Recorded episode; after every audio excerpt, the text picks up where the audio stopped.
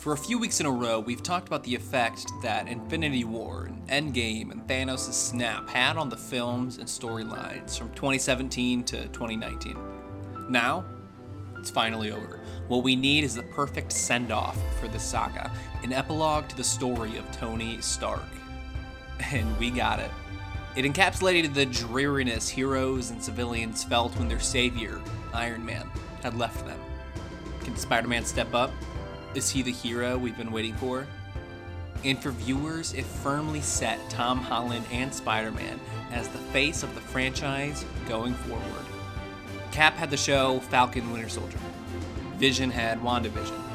Black Widow had her self titled movie. Iron Man got the biggest send off in a very fitting way a billion dollar movie headlined by his replacement. While the importance of this installment can't go understated, let's not forget the most important thing. This movie was really, really good. Welcome back to The Wrong Opinion, MCU Rewatch. Got Ricky Z wearing a Venom shirt. What Spider-Man up? Far From Home. What is up? I also have Wolverine socks and underwear, but that's not really doesn't really apply. there you go. Uh, we're talking about Far From Home, the first movie right after Endgame, so huge shoes to follow. Um, really, the main purpose of it was like like a come down, like a like a almost like an epilogue of a of a series for the entire Infinity Saga, and I think it worked really well at that. What do you like about this movie? A lot of things I liked about this movie. I do want to circle back real quick. Did you say huge shoes to follow? huge shoes to fill, huge, Maybe, maybe, huge maybe movie to follow. Yeah, I like Uh, squished two phrases together. I was, that's interesting. I like it. We'll keep it. That's good. Yeah. Um, I liked a lot of stuff about it. I mean, I liked. uh I think Tom Holland's really good. Spider Man. I think he's really good. Peter Parker, which is kind of for me like, I think he's like the first total package. hmm where I think through no fault of Andrew Garfield's, he was a really good Spider-Man, and his Peter Parker wasn't my favorite. But Yeah. I don't, I really don't think that's his fault at all. I think that's the production, the movie people that made it. Um, yeah, he, I think you're gonna he- do no. Oh, keep going. Sorry. I, I just think he's very capable of being just a perfect Spider-Man and Peter Parker. But, but in the movies, I felt like his Peter Parker was not his strong suit. His Mhm. Spider-Man was his strength, and then Tobey Maguire, I felt like his Peter Parker was strong because he was, you know, had no confidence. He did that really well, and then Tom Holland kind of does the best of like nervous, weird, nerdy guy, and also super funny Spider-Man. So I, I think probably for all the Spider-Man movies, my the thing I enjoy a lot is is seeing how he plays it. Yeah, I think it's the idea. I didn't Stan Lee say this was like the ideal version, like his ideal version. Um, I think he did. Yeah, I think I remember seeing something like that where he said something about like that's how it's supposed to be. Like he's Yeah. a kid and he's uh, he and just now. I mean, really by this movie, he's just barely a grown person, like a grown adult. Yeah, Because I mean, wasn't he he's wasn't he 16. in this one. Like I mean, the, the, act. the actor. He's uh, he was born in '96, so he's Oh yes, probably 20, Just past 21 ish while filming. Yeah. I don't know. and when like when they started, I mean, he was like seventeen or nineteen or something like that. Like he was Yeah. a legit teen, which is the first one we've had. Because like I didn't realize as it, you know when the first Spider-Man movies came out, I was just like, man, Tobey Maguire kind of got j- jacked, you know. And then I I got older and I was like, he's like a strong like, you know, 185, 190, which is like 20 or 30 pounds bigger than Peter Parker probably should be Yeah, uh, because I think, and I'm going to mess this up, but I'm pretty sure. Obviously, he changes throughout the years, but there's a, I think it was in the 90s, there was a point where they actually listed his height and weight, and he was like five nine or five ten, and like, or or shorter even. He might have been shorter, and he was like 160 pounds or something like that. Like he was just a very average sized person. And Tobey I Maguire, which I would never expect Tobey Maguire to be that guy, but he was like almost too buff, which is Yeah. kind of weird. he's not even like he he got pretty buff in the movie, but he's just a, a stockier character. And then Andrew Garfield is this long, like Yeah, I loved body. Garfield's build. Like I loved the way he was it built. is a perfect build. taller. Like yeah, but Tom uh, Holland's like right in the middle where he's short. I mean, he's like average height, but he's like a smaller guy, and he's shredded, but on a small frame. Yeah. So I just looked it up. Uh, Spider Man, his height, he's 5'10, he's 167. Tom Holland, uh, 1.73 meters. Let's do some, uh, Yeah, he's like five. He's like five nine. yeah, it's like 5'7. A little Oh, he's man, he's even shorter than I thought he was. yeah. Um, and he probably he probably weighs in the 170 area. I would bet. Yeah. That I I when I was gonna start this, I was going to ask you about your favorite Spider-Man and rank them, and then you brought it up by yourself. So that Oh, out hey, look at that. yeah. Yeah, I And mean, I've I always been Probably so- could rank them for real, but I was always so anti um Garfield because I thought I Yeah. didn't like those movies. So I thought they ruined it, Yeah. and so it, like made me hate anything he was in. Like I just irrationally hated the actor. And then in No Way Home, I like I loved him, and it's like yeah, Oh my okay, gosh, so the, yeah. the writers sucked in that movie. It's not his fault. No Way Home was so good. Yes. He uh, and it like and it made everything better for everybody in it. But yeah, I mean, I guess I think probably if I were to rank my Spider Mans, uh, I feel like Tom Holland has kind of taken the number one for me. Um, if I'm including like people you know, people try to be like diplomatic and they're always like, well, Tobey Maguire is the best Peter Parker and Andrew Garfield is the best Spider-Man. Tom Holland is the best of both. And it's like, well, not really. Tom Holland is just the best at both of them. yeah, and I, I feel like on both he ranks the highest. I kind of started early with because I was biased in favor of the Tobey Maguire movies, Yeah. um, where I felt like Andrew Garfield was probably better, but his movies weren't. And because like I, I'll have to go back and rewatch those movies, but I just don't, I just don't think they're very good. Um, I haven't seen the second one since it came out, and I saw the The- first the one like second two one years ago. like the first one was fine, but I felt like the second one, I, I don't, I don't have good memories of that movie except for, and somehow people take this the wrong way, but like Gwen's death sequence was like the best part of the movie. That Not because like, she died. that was like, an all-time comic book best scene. Yeah, it the way they did terrible, it- terrible movie. and I, I feel like a lot of people were like, "Ew, it's it was terrible, it was so corny," and I was like, I thought it was really cool Yeah, how they did it, but the movie just, I was like, oh my gosh, are we Spider-Man threeing this like already? That just happened, and we're already doing it again. How many villains do you want to stuff in a movie and not do a good job with any of them? And then No Yeah, Way Home really basically fixed everything. So yeah, which is funny because that had the most villains, and they still managed to juggle it right. yeah, yeah, it's get it's getting to the point. Like I don't know, uh, some rankings you want to include like animated Spider-Man, and I like yeah, I my really enjoyed, you know, the uh, pretty much all the animated Spider-Mans. And oddly enough, I feel like uh, Drake Bell does a really good job in the animated Spider-Man stuff. And then yeah, what's his face from the Brady Bunch from the the OG 1990s oh yeah.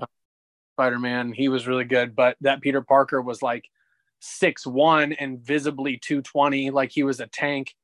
Yeah, Like when you see Peter Parker, like yeah, everybody in that show, that's how the guys were built, except Harry. Like everybody was just like these broad-shouldered dudes, and I'm like, man, every nerd here plays for the football team. Like they're just big dudes. all right, what are you picking first? First award to give out.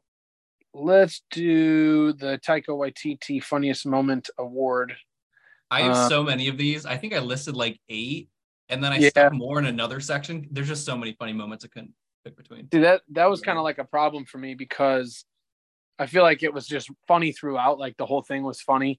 Yeah, and it didn't it wasn't like it wasn't a movie where you're you just have one really funny thing you had funny the whole time so it's kind of hard so i just stripped it down to like three i i narrowed it down to i thought that in memoriam scene is really funny I did too. I thought Uh, I was gonna be taking a swing on that, but I thought that was so funny i i laughed i remember laughing out loud in the theater um, because it's like making fun of us for being sad about these Yeah. fictional characters being dead. You know? yeah. And then it's like i don't know. I feel like haha he's dead is kind of like a hilarious i don't know that just makes me laugh especially because like people were legit crying in the movie theater when iron man died. Um like they were around me crying. And i'm it's sad. I get it. He's got a kid. It's all sad.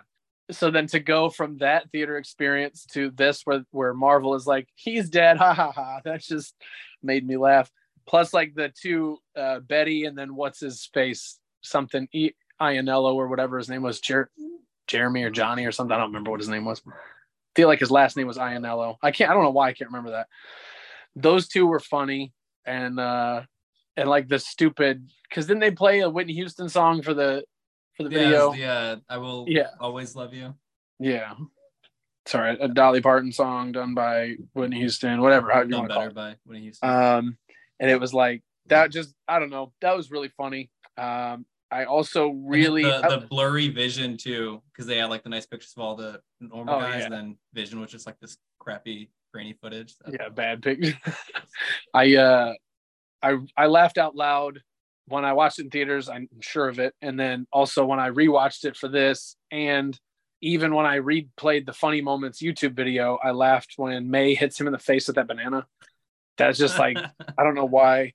I've always enjoyed funny, like slapstick type comedy, and just watching him get it in the face is really funny. Yeah. And uh, at the end, when he takes MJ swinging, like the way that she reacts to it, I thought was really, really funny. That is, I didn't even think about that, but that is kind of funny because in every other Spider-Man, like Spider-Man swinging around with MJ, that's like you know classic. You need that. It's just like a thing. then- and then, yeah. yeah. they don't really get into like how really That would probably be terrifying. that would be Yeah, because you're not in control, but you're flying around crazy fast. I'll bet you they probably have stats online about how fast he probably, you know, how he swings or whatever. But I mean, he's swinging through traffic and catching up to vehicles, so he's cooking. And like, even playing. Did you play Spider-Man PS4? uh, is that the like based off the Spider-Man uh, one movie or the Spider-Man 2000 where you fight like the No, Carnage? PlayStation 4. Oh, I'm thinking PlayStation One. No, the the new one. Oh, no, I haven't played that. why. Yeah, Okay, so that well, if you haven't played that, then it's hard. To, so the swinging in that is so it's intense. Like it's so awesome and really fun to where like you don't even play the game. You'll just go swing around for like a half hour because it's super fun. Yeah. I borrowed somebody's PlayStation just so I could play that game.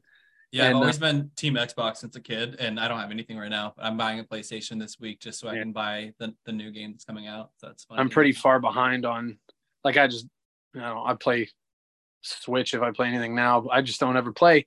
But I, I borrowed it so I could play that game, and the web swinging was so intense. Like you get you're used to it, and it's not real. So, but doing that, I'm like, holy crap, man! I'm like jumping off of a skyscraper. I'm like plunging headfirst into traffic and swooping back up. If a regular person did that and was just hanging on to a dude's neck, that would be so horrifying. And I feel like you would just puke and or die. And she, I don't know. I feel like the way that um, that Zendaya plays it, like that her acting is really funny. Like she does that, like she just did it really well. It made me laugh. yeah. I kind of forget like that she's funny because she's she's like dry humor in the show or in the movie, so it's humorous. And I I didn't watch her Disney Channel stuff, Yeah. but I I thought she was really funny for that little bit. Yeah, I, And I, I don't know. I I've guess the, I the banana face made me laugh the hardest, just because it's just what it is. All right, I'm gonna throw out some. I'm gonna give my my number one.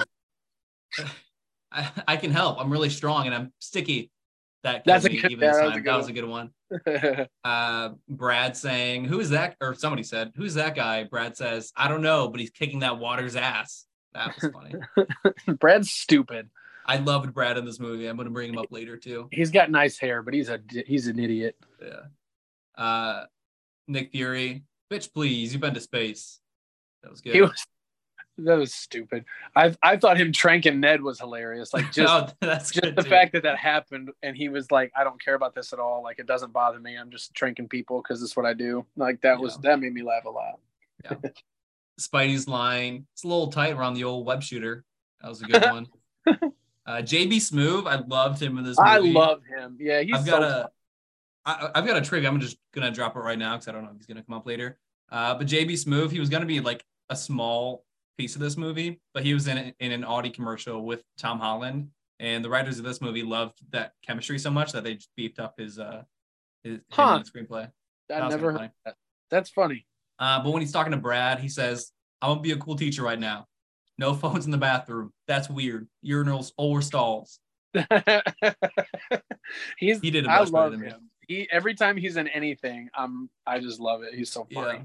Uh, number one though, what's her name? Betty. Betty says, "I would totally kiss you right now, but I threw up my mouth a little." And Ned goes, uh, "I have a mint." I thought that was perfect. That's yeah. That's their whole weird relationship was like humorous because that's such a high school thing too. Yeah. They're like they're so into like high school kids will be like, "Oh my gosh, it's the most serious relationship ever," and it's been going on for eight minutes, and then like a, a week later they break up, and they're like, "You guys don't get it. We're so we're so matured over this, and we've grown so much, and and you guys don't get it because you haven't had this relationship." And I'm like, "I hate you all. You're dumb. You're stupid." Yeah, and that like, oh, we're boyfriend girlfriend after a um a plane, plane ride. ride. They remind me of like trips up to camp on the on the bus, and then you'd have Yeah. a camp girlfriend. And That's you had so that, but then you married her and had five kids with her. So Yeah. Yeah, that's Um, true. It is so crazy though, because that's happened where it's like every every time there's an extended trip on a bus, people are like, oh my gosh, who are you guys gonna sit by? And it's like, who cares? We're not even gonna remember these people in eight to ten years. this movie was so like I love the other the at least the Sam Raimi ones, but this was perfect at nailing high schoolers like uh uh Tobey Maguire and Kirsten Dunst. That's not a high school kid relationship that's so like deep and loving. That's not what it's like. This Yeah. it, it was so good here. Uh, I'm gonna go with the I'm gonna go with the Eternals award for could this have been a limited series? Because I think it totally could have been. Not sh- necessarily should have been, but like it totally fits the mold of what would be. Like it fit in Yeah. line with with WandaVision and Falcon Winter Soldier and and Hawkeye. It just dealt with like the fallout of the blip and then setting up the next phase. And nothing that really happens in this movie is that important other than Spider-Man like officially taking up the mantle of the next Tony Stark or whatever. And then the Mhm. post-credit scene, but that's very important. But I said this about, about Homecoming too, and there's just no way that a, a story starring Spider-Man is ever going to be relegated to a, a limited series. So that's just no chance. Which I feel like is a shame because really Spider-Man in general is great for limited series. Like if you're trying to cover the character, he's a great or an ongoing, like he's a great character to have an ongoing series for. Yeah, I would love like a uh like a supplementary piece, but as far as like a you know, like this type of story wouldn't be stuck in a limited series in the way that a few others have been. Yeah, I felt I kind of I think what I write? I wrote I guess, but not really. I mean, it was like yeah, each basically each elemental could be its own episode. I mean, uh, there's there's probably three to six episodes of TV if you wanted to, Mm-hmm. uh, and it could be done just fine. But I was just like, eh, fine. I'm good with it. Yeah. Yeah. This is a, I- there's some that are like this. I would have rather watched this at home. You know, Yeah, cooking pizza. And this one's like it could have been because it, it fits how they worked, but I'm glad it wasn't. And it made a billion dollars. I think they're happy about it too. yeah, it worked out for them for sure. After all that, after all that bickering between Sony and Disney, Sony Last and time, Mar- uh, Sony Marvel. I'm up. Hmm. Huh. Let's go with the Captain Marvel award for the character who didn't or inexplicably didn't save the world. I don't not that I have a great one for this, but because I didn't go with Silver Surfer this time, I was gonna say you're gonna say something. probably- it's Silver Surfer. I was just kidding. uh, fake out. It's him the whole time. Uh, I went with Captain Britain and like half the X Men, I guess, because like there's so many X Men from Europe, yeah. and I I couldn't really think of like great ones because it's not like since it wasn't a legitimate intergalactic type threat. Of course, there's not you're not going to have the Silver Surfer, the Guardians, or Thor or Captain Marvel showing up. Yeah. Um, it it just wasn't that big on Earth. They all thought that, but but realistically, everybody was like, "Oh no, it's not really that." Um, so for me, they're over that way. They're in Europe. Uh, Captain Britain's a big deal, uh, so why not him? Uh, and then seriously, like half of the X Men are from Europe. I mean, they're they're all over the place in Europe all the time yeah. uh obviously they a lot of them work out of new york but they move back and forth there's and there's teams there's so many teams of x-men i don't know i feel like they could have just randomly run into an x-men character but obviously with all the rights and stupid garbage This was that like would right around them getting the rights too, so it could have been a nice Yeah, it was, like-. Obviously, there was a lot of weird like the the back and forth between sony and marvel um and i guess disney by extension um like all of that and also not having the rights to fox Mhm. stuff it's like gosh i wonder how many movie execs were like man it'd be cool to have some x-men in this and like listen man we're already fighting to have spider-man in his own movie so i don't know if we're gonna that was I like a a- thing for a minute that was so irritating because they were actually talking about it like not not the not they as in the movie companies, but like the comic related reporting groups. There were Yeah. people that were saying like, well, they might have to figure out how to make a sequel without Spider-Man. I'm like, nope, that's not even a thing. What are you talking about? And they're like, nah, they can't agree on it. Well, yeah, like there was a then point where it got it, it got like legitimately like scary. But like, Yeah. there's just no way that they weren't gonna figure out how to create like it's a billion dollar product that they're both like it's it's like a symbiotic relationship between the two. They're not gonna just let it not be a sequel in the MCU. Um, it's so it's so weird to me that it was ever a question and all i remember when it was going on i was like who is this sony exec who's just like no we're going to do it our way and you just don't who's that person and i, I don't know if that's what happened but that's certainly how everything was making it sound like sony's holding out because it's their character and i'm like but they obviously can't make better movies like why would Yeah, you it- this isn't even a at- question just look at like the Spider Verse outside of like the live action, I should say, outside of uh the MCU, like Morbius like- and like I liked Venom, but like it's not like it's not awesome, and they're, they're just gonna go more into more uh super villain stories. It's just lame, but they're killing It's it in like- the animated world. You know when like uh what's his face for the Celtics that was John at Jimmy Butler in the playoffs. Um Grant Williams, yeah, and it was like no. So like Jimmy Butler is like Disney Marvel yeah, and it's like Sony's there just being like no, I, I'm better. And you're like but everybody knows you're not. You're not even in the conversation. Most people don't know who you are. It's just You like, oh, you make you make PlayStations, right? No, we make Spider-Man movies. Oh, but do you? and like, I just I remember just being so floored that that was even happening because I feel like if I'm Sony, I'm just like, yeah, man, we'll get our money from it. You do whatever you want to do. Uh, just make sure we get paid, please, and thank you. yeah. Honestly, that's I, I don't understand the argument on their side. Did you see uh just Grant Williams conversation? The time he uh he okay, they were down one point. He got fouled. He had two free throws. There's zero seconds left on the clock, and he's John and Donovan Mitchell. Like I'm gonna make them both. I'm gonna make them both. And then he missed both. And lost the game. missed both. Yeah, I think uh, SportsCenter or somebody put that on Instagram. Uh, my Captain Marvel award. I think this could have been like the most egregious winner of the award because like Fury's there and he's like setting them up, you know, like, like yeah, he, he brought in Spider-Man. So it's like, why would he bring Doctor Strange? Like if Doctor Strange Yeah, was like, involved, yeah. he would have figured out like immediately, like this isn't real. So let's, you know. that's a good point. I think that's a good one. But like this is also the only movie where they totally like explain it. Like for the for the first time, they explain why other heroes aren't there, and it's just because it's like, I don't, it's a, a little bit lazy, not really lazy, Yeah. but it, like it's Talos. He doesn't know anybody, you know. But you, Yeah, if you that- think deeper so it's into like- it, it's like why would Fury not give Talos his contacts if he's pretending to be Fury? You know. It does make sense. Like it, it is like one of those where during the movie, you're like, dude, call the guy, call him. Why don't you call Yeah. him? And then at the end, you're like, oh, that's why you're just Yeah. you're just a goofy Skrull. You're funny looking. Yeah. What? Okay, this is a good time to bring this up. Did you see that coming at all? Um, I don't remember when I was in theater if I thought. I feel like, kind of since there's a couple things that have got me sort of always guessing. Um, when once the talk of Mephisto came up, right, like a handful of years ago, I started thinking like, okay, everything that's happening is, is going to be how they introduce Mephisto because that Yeah. rumor was kicking around.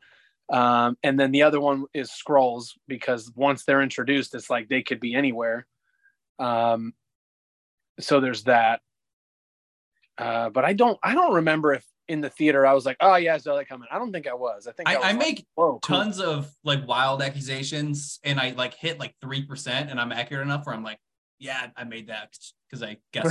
Like I totally guessed this one because um there was a point when Fury when they're talking about uh uh Mysterio, he says he's from Earth, but not your Earth. He doesn't say our Earth, he says your Earth.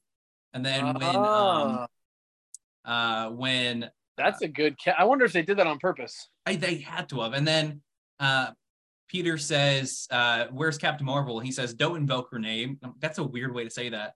So I, I think it was, That's true. I thought that line was. I did think that line was weird. and it's Um, because he's a Skrull. You know that, that Yeah. that's the one that kicked me off. And then I told my friend sitting next to me, I think that he's a Skrull, and he's like, "Dude, you saw the movie already." and I hate when people do that. When I guess them, I'm right, and they they accuse me of. I'd be like, it came out five hours ago. How did I see? No. but that's one of my uh my my only correct guesses. I did think even when when I was rewatching it, I was like, that's a weird line. Why don't I remember that line? That's weird. Yeah. But that makes sense. I've got more uh Skrull talk in the She-Hulk award, so we'll uh bring that up later. But I don't want to do that one now. I'll do the Like clanged my water bottle super loud. Sorry. good. Uh, I was rambling anyway. Um, I'm gonna do the first Avenger award, the best one-off character, because there's one super obvious one. Um, I'm gonna mention here he's not the winner, but Brad. I feel like people didn't like Brad because you're not supposed to, but I just love that character. He's so funny and so like goofy and dorky, and he's just always like in the way. I really, really liked him. You're Just biased a- 'cause it's your dad's name. You're like, him. oh, I like I like people named Brad. Like, well, I've always been uh, anti-Brads. Um, no Brads. no Brads, but I hate this Brad. He's the worst.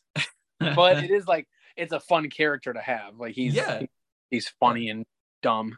I it's not like I'm like rooting for him or anything. He just uh, he's funny. In his yeah, I definitely want him to lose, but he's he's such a weenie. Yeah, it's mostly the humor coming off him was the funniest part, especially when he like freaks out and it's like, "Where's Peter? I took a picture of him in the bathroom." And then the JB. Yeah, I just earlier this. so. In case you guys didn't believe me that he's a creep, I wanted to let you know I got evidence from the time I was photographing him in the bathroom. like, okay, so he is creepy. Or okay, Brad. Yeah. Um, but it's obviously Mysterio, first Avenger award. He's one of the best villains. I, I, like- wrote down Brad. yeah. No, don't I, wrote down. I, I put Mysterio. yeah. I don't think anybody going to the movie, at least anybody who knows anything, actually thought he was going to be a good guy because you know lying is kind of his uh his thing. But it was Yeah. just really well done, and the switch was believable. Again, not in a way that like tricked you, but it just it was good. And they uh, Smoothly, where it wasn't like, oh, you got us. It was just like, oh man, yeah, I wanted him to be a good guy, kind of. especially just in the in the spot where they did it, where he's so nice to Peter, he turns down the glasses, and then just slowly it fades away. You're like, what's going on? What's going on? And then, uh, what was the line he said? It was perfect. Just see, that wasn't so hard. I don't that- remember what it it was. Something like that. Yeah, something like that. Um, but Gyllenhaal was just so good at that like crazed manic role. But then Yeah, he's he also did- really good at that like like I've never really seen him in a role like the the his his fake version of Mysterio, like that strong superhero good guy, and he was really believable as that. And then also really good at the uh crazed version, which he always does. Yeah, he was. He was. I thought he was really good. I actually had heard a couple people say they didn't like him. They didn't like Mysterio. I think they're all There's dumb. a lot of like hate on this movie, which I like. I've never met anybody that dislikes this movie, but like just I mean, on Twitter, you'll see people calling this like one of the exactly. worst You've never met him. It's like it's Yeah. like when you see all those surveys about like whether it's about politics or about like preference stuff or family feud or whatever and you're like where are all these surveys occurring? Like these things are not happening. Nobody is actually sharing these opinions. 10 out of 10 dentists recommend and then you talk to your dentist they're like uh, me and my 500 dentist friends have never been asked this question. That's what i think about when i like all the stuff like twitter yeah i actually really enjoy twitter but it is a bit of a cesspool and there's a lot of people who are just like hey i just got on here just to be a tool and say mean things. Some people are trolling and being funny about it. Yeah. and then there's the people who can't take a joke who freak out on them. And it's just this never ending cycle of crap. And then you have like screen rant who i hate where it's like like i feel like companies like screen rant that do like deliberately inflammatory conversation about the comic book movies just to start those kind of conversations. Yeah. other than that i have not met anybody who's like yep i hate all those new spider-man movies. They suck um, yeah. I've met people who didn't want to watch them because they're like, I don't want to accept that we were on our third Spider-Man or whatever. But the all the people I know who saw them are like, yeah, these are good movies. I really enjoy them. And it's not even the same people that I'm talking to about other movies. It's different people. Um, because it's like it was a good movie. It was fine. Yeah, And this same is- Mysterio. It's just like people are hating on it for no reason. I thought his costume was sweet. It I thought perfect. the way they like the way they did his illusions was super cool. Where they're doing it Uh-huh. with like you know super advanced drone projection instead of like you remember the animated series with the cubes and like he would throw the the little illusion cubes out, and then Mhm. uh, in the comics he's done a bunch of different things, kind of like that. They made it to where he was like super awesome. I I really liked him, and again his his suit was one of the more comic book kind of authentic looking, like not straight out of the pages, but really darn close. You know, a lot of them they take the stuff from the comic and like dull it down. I felt like his colors were pretty bright still, and it was. And Jake Gyllenhaal did good. He played a really good like big brother role, and then like you said, when he snapped into crazy, it was like, oh, oh, he's nuts. Okay, good. And the Um, thing is too, like he he still liked Peter, and I thought that was like if, if he like just didn't care about killing him, that would have made it lamer. But there Yeah. was like the line he said, uh, "For what it's worth, I really am sorry." Before he tried to kill him or whatever. yeah, and he, was like, he didn't hesitate. He didn't hesitate, but he also didn't necessarily want to kill him. And just that like fine line, I think was really, Yeah. It's just And it seemed like it was- psychosis. like he seemed to be genuinely irritated with his staff for like forcing finding him to kill them. Yeah, yeah he's like now i have to kill him great thank you um like i i thought he was really good and um oh crap i forgot now you said something and i lost it ah, bleh, moving on uh, but you were talking about co- uh, costumes though. I think this is my favorite MCU costume because like It's there's really- sometimes you just can't take it directly from the comics. Like it just doesn't look good. Like I think a comic accurate Vulture will look stupid. Um, So that- that that change was really good. But this was like comic accurate and movie good, cinematically Mm. pretty. So that was that was cool. Uh, you're up. Did, did you on that. see luke cage did you watch luke cage I started to. I struggle with uh long series because I don't have patience. did you see the episode i think it was season two I where they he like they did like flashbacks and he like broke out of this thing and he had his old school costume on where it's like the yellow deep v silk shirt Yeah. with Did the he head have the afro? Uh, no, he had a headband. Okay. Uh, I don't, I don't, I think his hair might have been grown out a little, but I don't think so. And he like saw himself in the in a car window. Was like, oh, like I like when they do that stuff, Yeah. or like a WandaVision where they have her dress up like that for Halloween. Oh, that was good too. Yeah. like that kind of stuff. I really enjoy. But yeah, there's anyway. Um, A- I did- another one actually is the end of uh, No Way Home, where he finally gets like. a- oh yeah, that, that was yeah, that, was, great. That was good because we're Uh-huh. used to the, you know, techie version. Yeah, I, I Uh, like like that. Um, before I go, I do want to mention that I actually am am in the group that wasn't sure if he if Mysterio really would be a bad guy. Um, Really? because I don't remember which Earth, uh, but there's another version of Mysterio where he actually is a hero. hmm Uh, gosh dang it, I can't remember the. I should have wrote it down, but I really wasn't. I wasn't expecting to even talk about it. Um, I, and I remember going to the movie being like, you know what? Maybe they will. Maybe they're just gonna be like, we don't care. We're gonna make good movies, and you're gonna watch them, and we don't care. I was I was fooled by the uh the Captain Marvel one. I thought the Kree were gonna actually be the good guys. Um, so like I see yeah, it happening too. not that one for me. Um, okay, so I'm up. Uh, mm, Oh, yeah. also sneaking this conversation in here. I would have been so upset if they let me rephrase this in the trailer. They just casually say, "So there's a multiverse," and I thought that's how they were introducing the multiverse. I would have been so mad. So I'm like, it was Like, a fake out, and then they did introduce it two movies later. I was yeah, I was kind of amped up because I was like, oh, and they like referenced with the at, with Earth numbers and stuff, and I was like, oh, it's, this is happening. Yeah, Oh, and then that's where like when the movie started, I'm like, oh, he really is going to be the good version of Mysterio. This is crazy. And then when they when he took the glasses and it like you said the illusion came down, I was like, whoa. okay, so that got you. It was kind of like like almost like yeah, you know that there's a good possibility he's going to be the bad guy. Like it's Mhm. pretty pretty good chance. But the way that he got that stuff from Peter and like I just didn't think that scene right there was when it was like, oh, here we go, he's the bad guy. Like it was it was like way sooner than I expected, I think. Um Yeah. I don't know. Anyway, so uh let's do oh gosh, I already did that one, didn't I?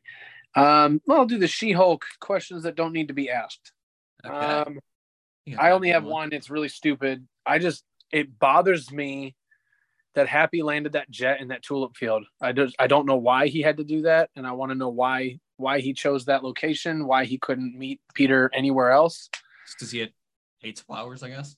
I it's just such a weird thing because like that's a legitimate like like economic source. Yeah. Uh, and it's like a huge field and you're basically just like landing on money and someone else's and it's like it's just bright colors so we're just gonna fall on it i'm like you couldn't find like a grass patch somewhere like i don't know i think that's weird i don't know why he chose to do that and yeah maybe he's just got some deep-seated rage with tulips like he's i don't know i just i don't, I don't know i don't want to know what that's about i want to know more about happy's hatred of uh of tulips um and why he why he chose to be that way and and maybe he just hates the netherlands i don't know because that's like their thing you know tulips uh Mhm.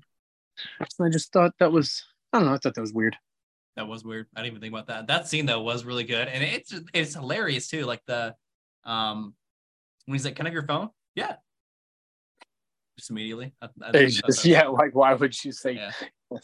that like, yeah oh, i actually did okay. i do like the whole convince you. scene after that like with him uh i like you know because that's that in that same scene is when he like builds his suit right and uh, yeah, that's like the kind of following scene right there. Yeah. yeah i i like and then seeing happy like see tony kind of is what he's he's like seeing tony going to work but it's peter doing his thing.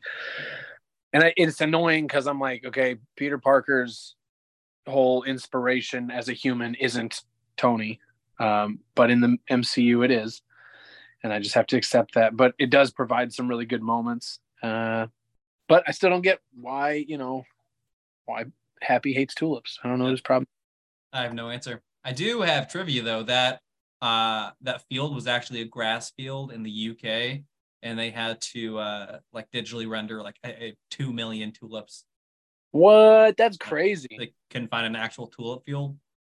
I what guess. and why were they looking for one they they really needed to destroy tulip. like i just don't get it it's like i don't know maybe it was maybe- pretty. That's maybe the I'm only wrong. reason they didn't care enough to like they, they didn't think anybody would care enough to say why is he landing in a tulip field and it looked pretty and cool and that's ultimately it did look the only cool reason. that's true i just i don't get why you would and it doesn't make sense because what i'm about to say is basically the same thing it's still a plant and then it's money but my phone just like vibrated and it I sounded that really was a huge fart. That was it sounded like a fart didn't it i was like i was like why does my phone sound like a butt that's so weird it's i think just because of the it's sitting on the table i got a new phone case which is Nice. spider-man themed uh but no i I feel like in movies, people land in cornfields, like aliens fall into cornfields, all spaceships are landing in cornfields, people drive into cornfields. I don't think twice about it because I live in Indiana and it's all cornfields. Yeah.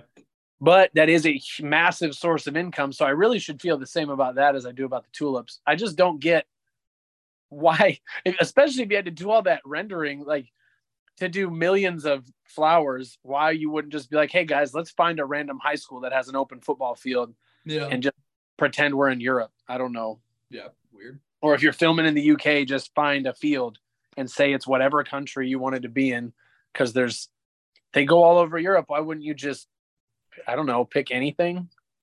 My She-Hulk award. How long has Talos been impersonating Nick Fury? So I, I think he's been on and off as Fury since Avengers, um, since like he knew that there was stuff in space, so he went up to space to kind of I don't know scope it out because so in Captain Marvel, Fury says that he can't eat co- he can't eat toast that's cut diagonally, and then in Age of Ultron he cuts toast diagonally. So, So I wait, think which that, that which, was Talos. which movie did he say he can't eat toast diagonally? That was actual Nick Fury in Captain Marvel in the 1990s. And then in Oh. Age of Ultron, he cuts toast, diagonally. So I'm saying that that was Talos. Whoa, that's cool. Yeah.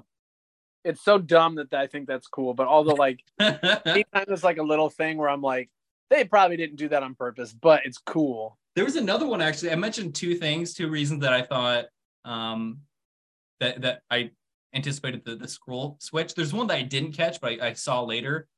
Uh, when Maria Hill first talks to to Fury in this movie in Far From Home, she calls him Yeah. Nick, and in Captain Marvel, he said that nobody calls him Nick; it's just Fury. So maybe something there. Whoa. But we're gonna find out in six days from the time of this filming when uh Secret Invasion drops. Oh yeah, that's already like right about to happen. Yeah.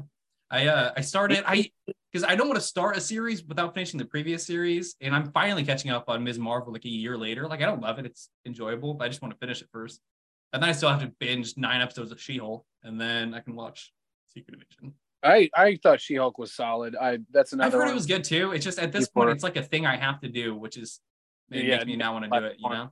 That's how I felt. I was like, man, I don't want to watch this, but I got into it because I'm I'm like maybe if I go back and read the old She Hulk, I'll be more into it, and it it worked, tricked me into. Um, but I was like, it got to where I'm like, ah, man, I gotta watch this, and then I started seeing all the internet hate, and I was like, now I want to watch this because there's no way that it's that bad. Yeah. And then I saw that trailer where she was like twerking, and I was like, never mind, this is gonna be stupid.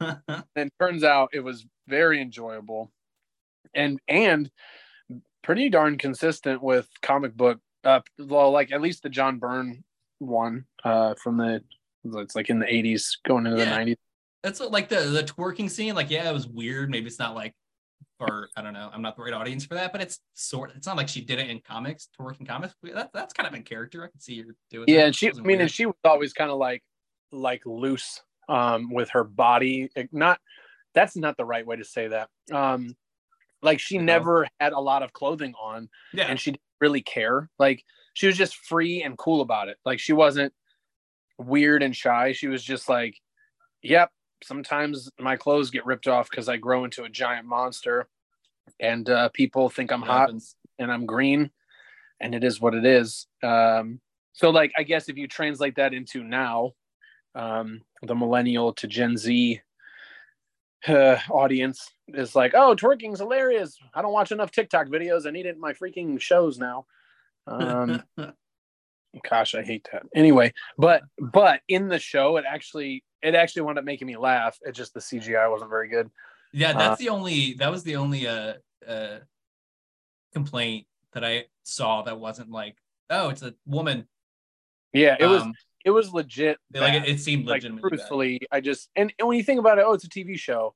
It's blowing stuff out of the water that like I watched as a kid, Yeah, but it's compared to what we've had. When you compare it to like Falcon and Winter Soldier, it's like this isn't good. Like the CGI was straight bad, but it, it but she also wasn't good. much CGI in any of the shows. Like WandaVision, yeah, but it's easier to render something moving in the air compared to like yeah, well, like whole new that's the body, you know. and Falcon and Winter Soldier was just like explosions and quick Yeah. stuff, and you weren't staring at a face. Yeah, it, uh, it's just a very different. It it didn't really it distracted me a few times, but not enough for me to care. I thought it was I thought it was good.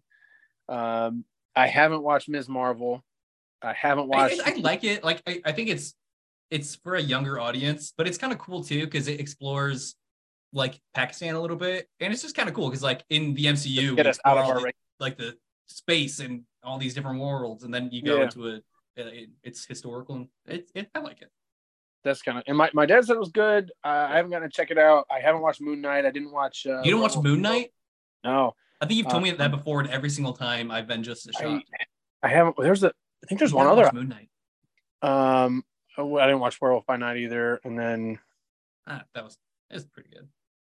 I, gosh, I can't remember. There was another. I think there's another show I haven't seen. Was it Hawkeye, Loki? No, I What If? saw.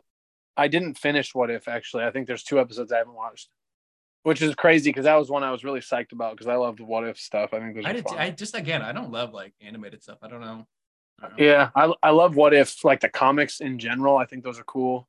Yeah. Um, but anyway, well, and one of them turned into a character because they had a What If Jane Foster was Thor, way way back, There you go. and then uh, many many years later she became Thor. Yeah. Um. So anyway, I'm up. you're up. I'm gonna do the Ragnarok Award for a character cinematic peak. Oh crap! I Um, I checked that one off. I forgot that I didn't do that one yet. Well, I don't really think there's a great answer here because I said this in Homecoming, but it like it's a trilogy featuring kids, so they're naturally going to progress and get better. Like it's coming, it, the trilogy is like a coming of age between the three. So like the three main characters all peak in No Way Home, right? Eh. And then like Fury, uh, I don't think he peaks. I don't know what move what movie is Fury's best because he's in like thirty of them. But yeah, I know. I I'm actually I can't. I don't know what I would pick for his peak. I probably Captain Marvel just because that's the only one he's like a star in. Yeah, where he's like big time. Yeah. Um, so I gave it to Mr. Harrington, Martin Starr, He was just so funny.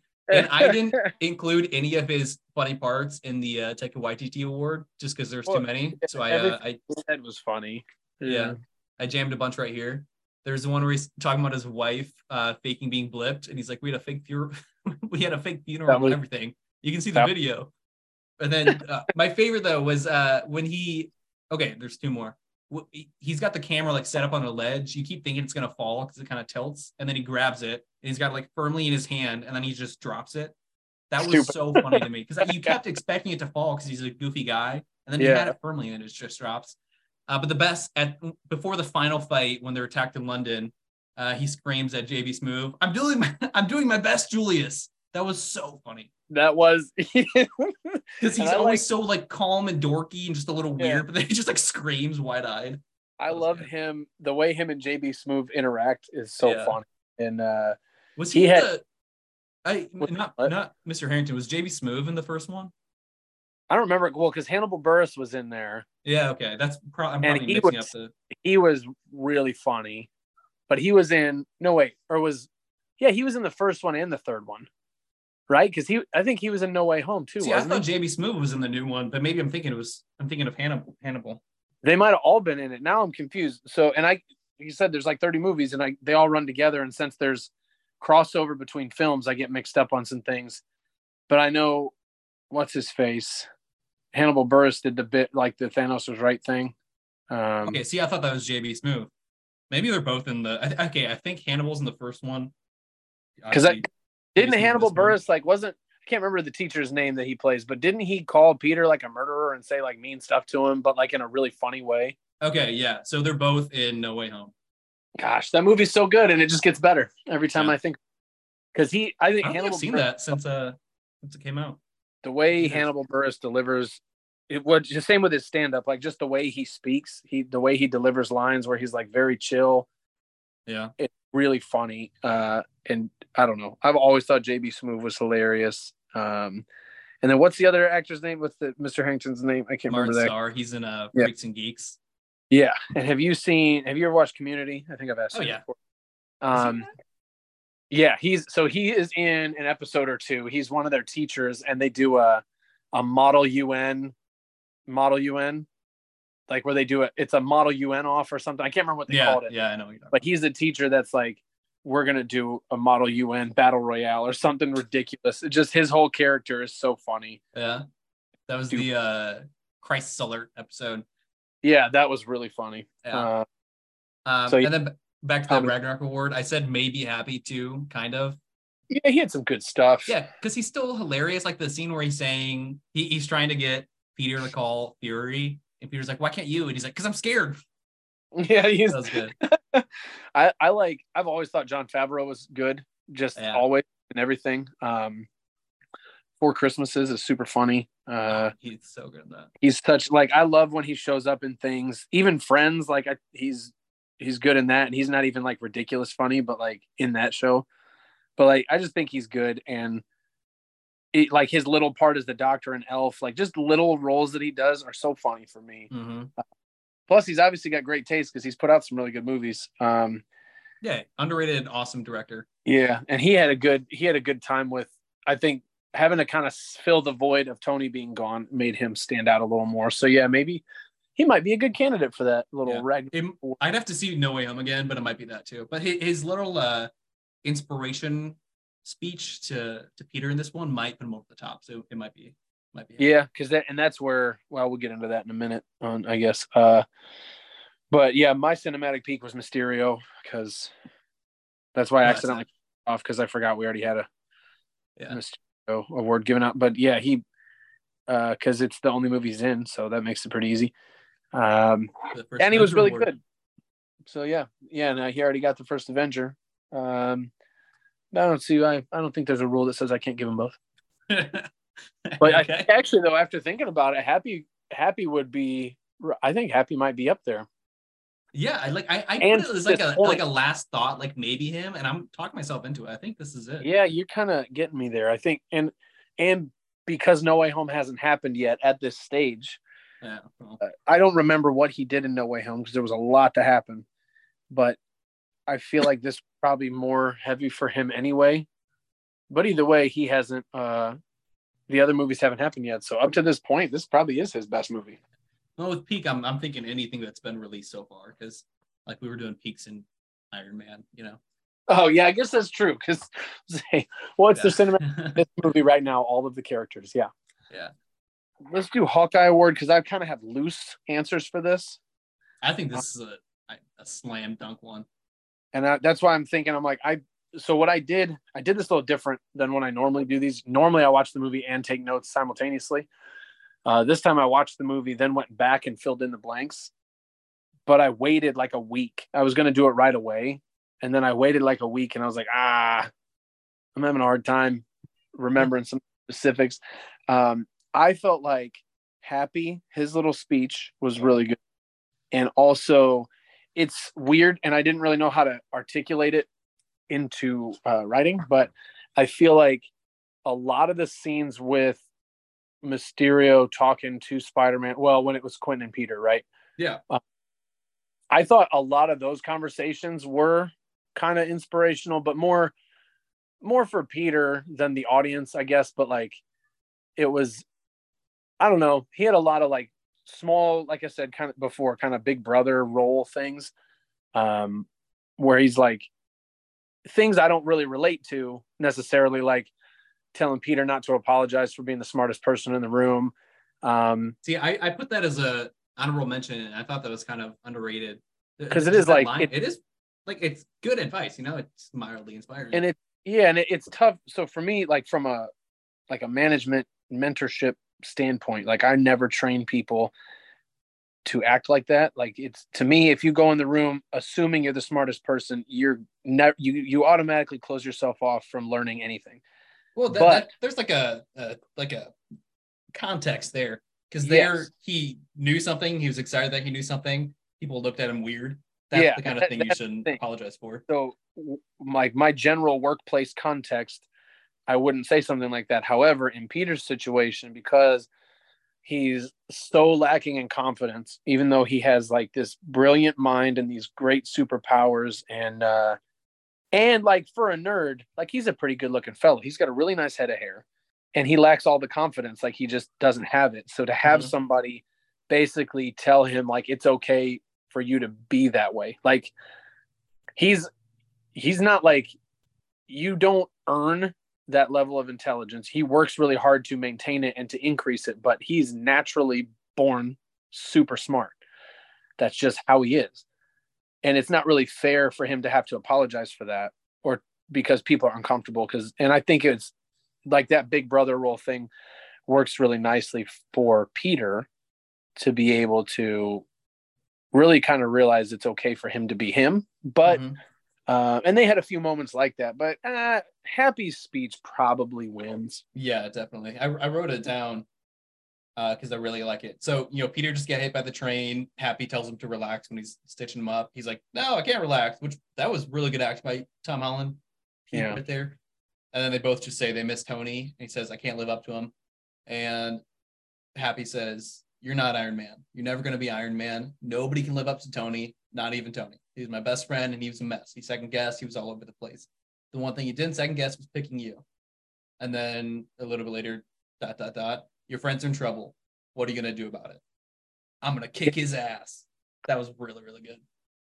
I think, and and for me, the like the simplistic thing from Happy with what are you going to do about it? Like that to me is, I mean, that's kind of more how I break down problems anyway. So I, it's more, I think that is the best advice you, or not advice, best inspiration you can give somebody. Like, this is going on. What are you going to do? yeah, that's. I Think about uh There's a scene you watched The Office, right? Yeah. You remember uh when when they started the Michael Scott Paper Company?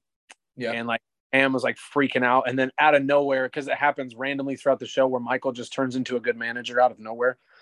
Uh, and he was like, "We quit our jobs.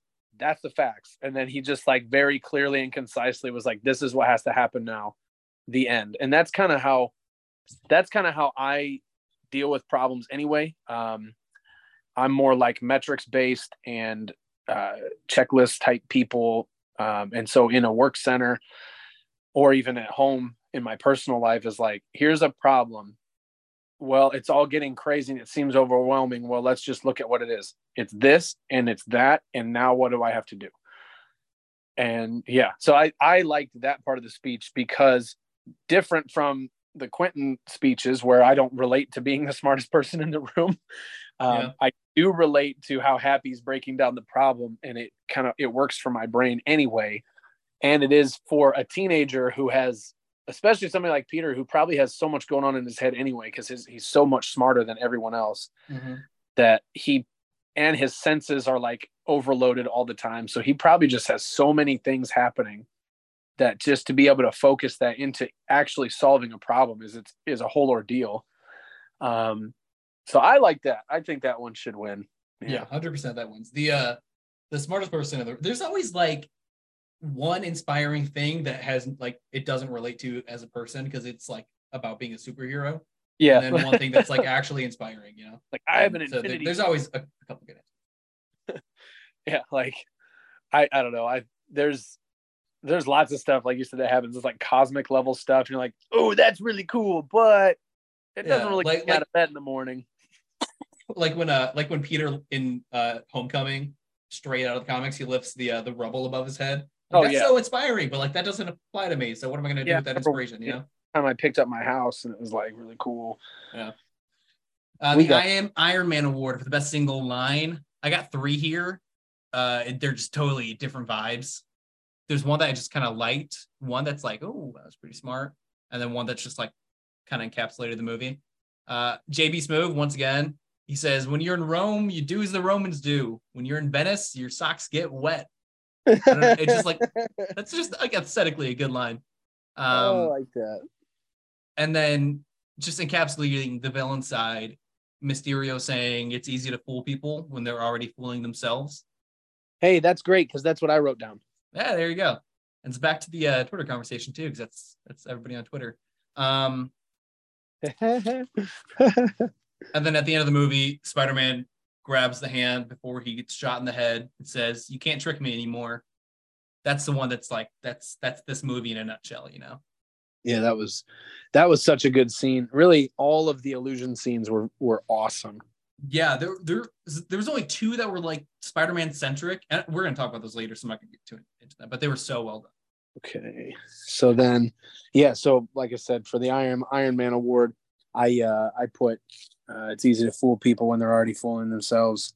Yeah, it was good.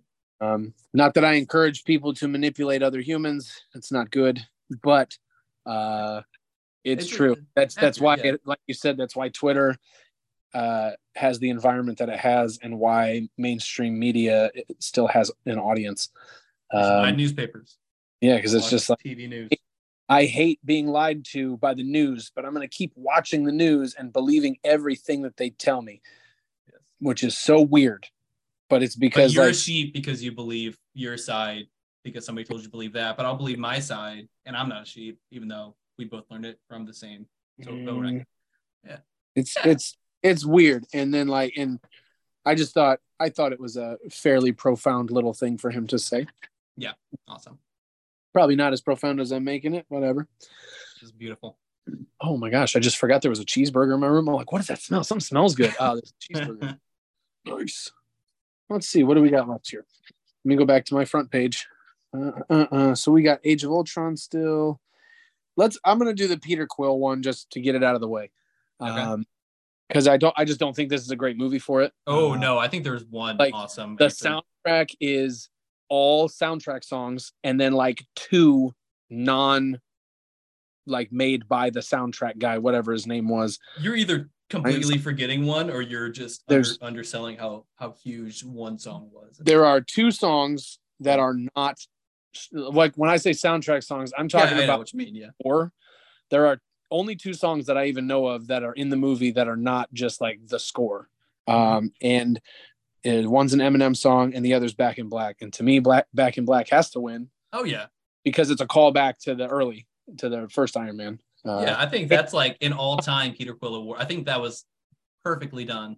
So it works out really well that they really only had because like I don't even remember hearing that Eminem song playing I just Yeah, know that I don't know what you're talking about, so that's, uh, that's the song, the song with it. "Fall" from the Kamikaze album, which I'm like, okay, I know I've heard that song. I don't remember hearing it in the movie at all.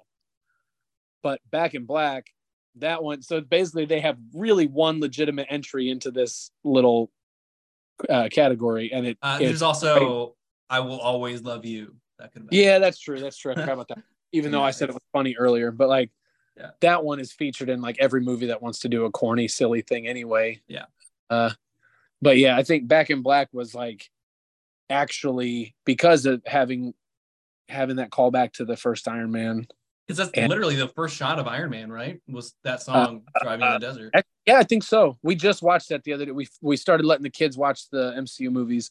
Yeah. So we did Man about two weeks ago, and yeah, I think Okay. it is. I think it's right as soon as the credits like or as soon as the movie starts, it kicks that off. It's got to be tough because the the most uh like the most vulgar scene, most like outright sexual scene in the entire franchise is in that first movie. So you're Yeah, I know. That's what was killing us because I'm like, hey, listen, you can definitely watch like Black Panther, you can watch Cat Marvel, you can watch all these other movies. Iron Man is the one that has like the most, the most like uh, alcohol related, sex related humor and interactions, and you're like, man, it's probably fine. Uh, One of them might get it. It's it's fine. there's I a mean- couple.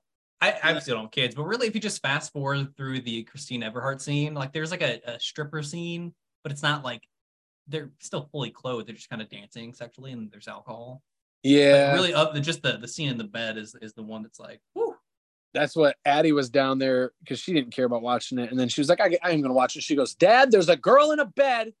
And I was like, "Okay." I was like, "Yeah, I meant to be down there so I could skip ahead, but I forgot. So we're making dinner." Uh, Yeah. I saw Chucky when I was seven, and I turned out okay, I guess. Probably fine. Probably okay. so yeah, I like. Yeah, I think it's funny because there really weren't any songs to pick from, but the one that is in there is uh is a big Just winner. Perfect. Yeah. Yeah. I, I literally did just insert this one after I saw Guardians of the Galaxy 3 because I want to pick out of that huge swath of movies. Um, Yeah, that I mean that whole movie basically, I mean those are as close as you can get to being a musical without actually having to be a musical. yeah, and the best part about that too, we could turn this into a Guardians thing. Every single song you hear in that, it's it's an in universe song, like it's being played in the in the confines of the movie too. Yeah, I love I audience. love that. Hey, really well done. Like now that they live on Knowhere and everything's like which, which I think they first really show that in the Christmas special where it's like they have the speakers Yeah. in the city and it's like, man, that's awesome. You just get this little town that just listens to music all day and has a good time. yeah, And every now and then some crazy golden dude tries to murder everybody. yeah, just once in a while. Gosh. I'm gonna do the Age of Ultron award for this was way cooler seeing the next five movies. God, I was I was not prepared for this one. This is another one tough one because this is like the end of an entire saga, and there's only been a couple movies since. So this was like the first movie that we saw the aftermath of the blip, which answered like a ton of questions, but it was all done like super lightheartedly. Uh, like you know, the kids come back during a basketball game, that's funny, and then uh, my little brother's older than me, that's funny. Flash can't Yeah. drink, but then after that, in the next several projects, you see like the darkness and the bad effects of the five-year blip between Yeah. Falcon Winter Soldier. So that was my answer. It's not great, but it was it was kind of cool looking back when the blip was like a funny thing before you really get into like what that would entail, you know? I do like how they do. It's it's kind of funny because through the different movies, you you also, thankfully, because they're able to get a little bit more liberal with how they do these things, um, more comic book ish. So it's like different movies give different tones that are represented in the comics. So that you have in kind of comic shtick, you have uh, weird things that'll happen, and that'll just be explained away in a really stupid way, and they don't care. They're just like, yeah, it's dumb. We know it's fine Yeah. which they kind of alluded to in Guardians 3. Um, so like No Way Home or Far From Home has like uh, the more silly, yeah, this is a crazy thing that happened, but it's fine because we're like in a comic book world and it's it's funny. Yeah. And then you have the other side where it's, it's super dark, everything gets really sad, and they do that in other movies. And I I do like that because it's and I don't as a person who's not like I'm not like a film critic. I didn't go to film school, so I don't know if there's like problems in franchises with tone shifts like that. I know as a consumer, I enjoy it, and everybody else can kick rocks. I studied film, and I I think it, it just if you grade the MCU against like a normal like how you would normally review films, and you're totally missing the concept because it's just you you shouldn't grade it like a film because it's just a totally different thing, you know. Yeah. And like like Scorsese said, uh, that they're more like uh, uh like what do you say like uh amusement parks and like that's not really an insult because they are they're just meant to Yeah. be fun and exciting they don't have to be perfect Fun. yeah like i have my list of like my favorite films and i don't include the mcu on there because it's just like a different it's just a totally different animal you know Yeah, and I I get I understand like some of the critics of them, like people who understand film. To me, when you get into art related things, and you're like, well, there's there's no reason this should work because I study and I do this, and a lot of the critics who get paid to be critics get like that, where they're like, this this music is this way, and I don't like it because of something I'm going to make you think is some scientific related crap Mm. on why the science of music or film or whatever says this is bad. But really, because it's completely subjective and a form of art, if I like it, it's good. Uh, now, there are some things that I like that I can say objectively are pretty terrible. Like, this is a straight up crappy movie, but I like it because it's so stupid yeah that kind of stuff. But obviously, that doesn't apply here. Uh, I just feel like, like you said, they're they're not really in a cat. I'm not looking at like The Departed and then watching, you know, Ragnarok and being like, hey, let's compare these two qualities of films and see. Uh, but I'm the same way with like an Adam Sandler movie, although he got into more like serious stuff in a lot of his. But like, I'm Yeah. not looking at Happy Gilmore and being like, oh man, this is peak cinema. Let's go compare this to a Scorsese film or whatever. I'm gonna go watch Yeah. The Godfather and then go watch some Adam Sandler movies and then compare them. I, if Yeah, I like it, or like if somebody's enjoying it, just enjoy it. yeah like like second office reference of the night like when they uh when when the group is uh who who are they they're trying to figure out if a, if an actress is hot and then oscar's like breaking yeah. down her facial features and he's like Yep. you can tell scientifically she's not hot and kevin's like it's a gut feeling she's just hot like that's It's a gut it is, thing, you know and this movie, I declare hot. yeah I'm not gonna weigh in on Hilary Swank, but you know Hilary Swank that's who it was that was so funny. so we're at uh what do we got? Poorly aged CGI. that's I one. didn't have, I really didn't have anything. yeah I we mean, I, just do that one right now then because i don't I'm like, you know, this was poorly CGI perfect. is like this movie was was it 2019? Yeah, I'm gonna change the uh, uh spoiler. I'm gonna change the next phase of uh or next saga of CGI. It's gonna be called the uh Pip the Troll Award for the worst CGI. Pip the What- Troll. Remember him from Oh, uh. Eternals? Yeah. Yeah. Um, I was like, I was like, Pip wasn't in any movies. I forgot he was he was. because I was thinking of like the old Silver Surfer cartoon, and I'm like, yeah, why? No, Yeah. but I forgot he was because the movie he was in was stupid. You didn't like that? I love it. Wait, which- Which movie are we talking about? that was Eternals. Pip the Troll. Oh, you're right. I'm stupid. What, I was what were you thinking? like, oh, it was Love and Thunder. He was in Love and Thunder. Oh yeah, no. which would make more sense. He was uh, hanging out with uh Harry Styles. Yeah, that's right. That's right. Yeah. Uh, and I remember laughing really hard because I had recently been actually watching the Silver Surfer cartoon. That's right. You made I I I don't think I might have watched. I probably watched that because I watched everything when I was a kid. It was I don't off. remember anything of it. I think I'm gonna watch it it's only one season. It's not gonna take. Yeah, I think it was off the air before you were born. Yeah, I mean, so was Spider Man. Well, yeah, that. no, I mean Spider Man was still going till, but you were well one or two, right? Yeah. So Either way, not old enough not old enough to care. It. Yeah. But yeah, like, but they had reruns for like Spider Man and Batman had reruns, Superman had reruns for years. Yeah. No, if they really, I just don't remember Silver Surfer or like the old Iron Man cartoon getting a lot of playtime later on. I think the Silver Surfer cartoon is really good. It's very much like space drama, soap opera, like comic type thing. I looked up the uh uh just after last time we talked about it. I looked up I looked it up on IMDb and just the character list. It's like, oh my goodness. Yeah. There's like there's Guardians of the Galaxy two characters in a Yep. 1990s show. This is awesome. The only way I knew, seriously, the only way I knew some of the characters that existed in Marvel now is because I saw that cartoon and wound up reading comic books later yeah. because of it. Um, I like mean, that was in it, like nobody knows who Ego is Yeah. or cares, but he's even in that show. It's just like Yeah. super. Thanos is in all sorts of stuff. That's uh Ultimate Alliance for me. Like I liked comics when I was younger. I read them, but like that that's how I got to know all these characters and fell in love with all this stupid crap that I think too much about. Yeah. Um so poorly HDJ, we both have nothing, so you can pick another one. Let's go with. uh I don't want to pick a knit yet. I'm not ready because I feel like I might have more than I think in that category. Yeah. Uh, uh, actually, I am going to pick a knit Okay. because I did, I did write one of those down. I forgot I wrote it on another page. Um, why? So when Peter has Edith call those drones on Brad, which is so ridiculous, and it's like it's funny. Oh, whoops! I'm almost killing my classmate. Why wouldn't he say, "Hey, Edith, don't do that"?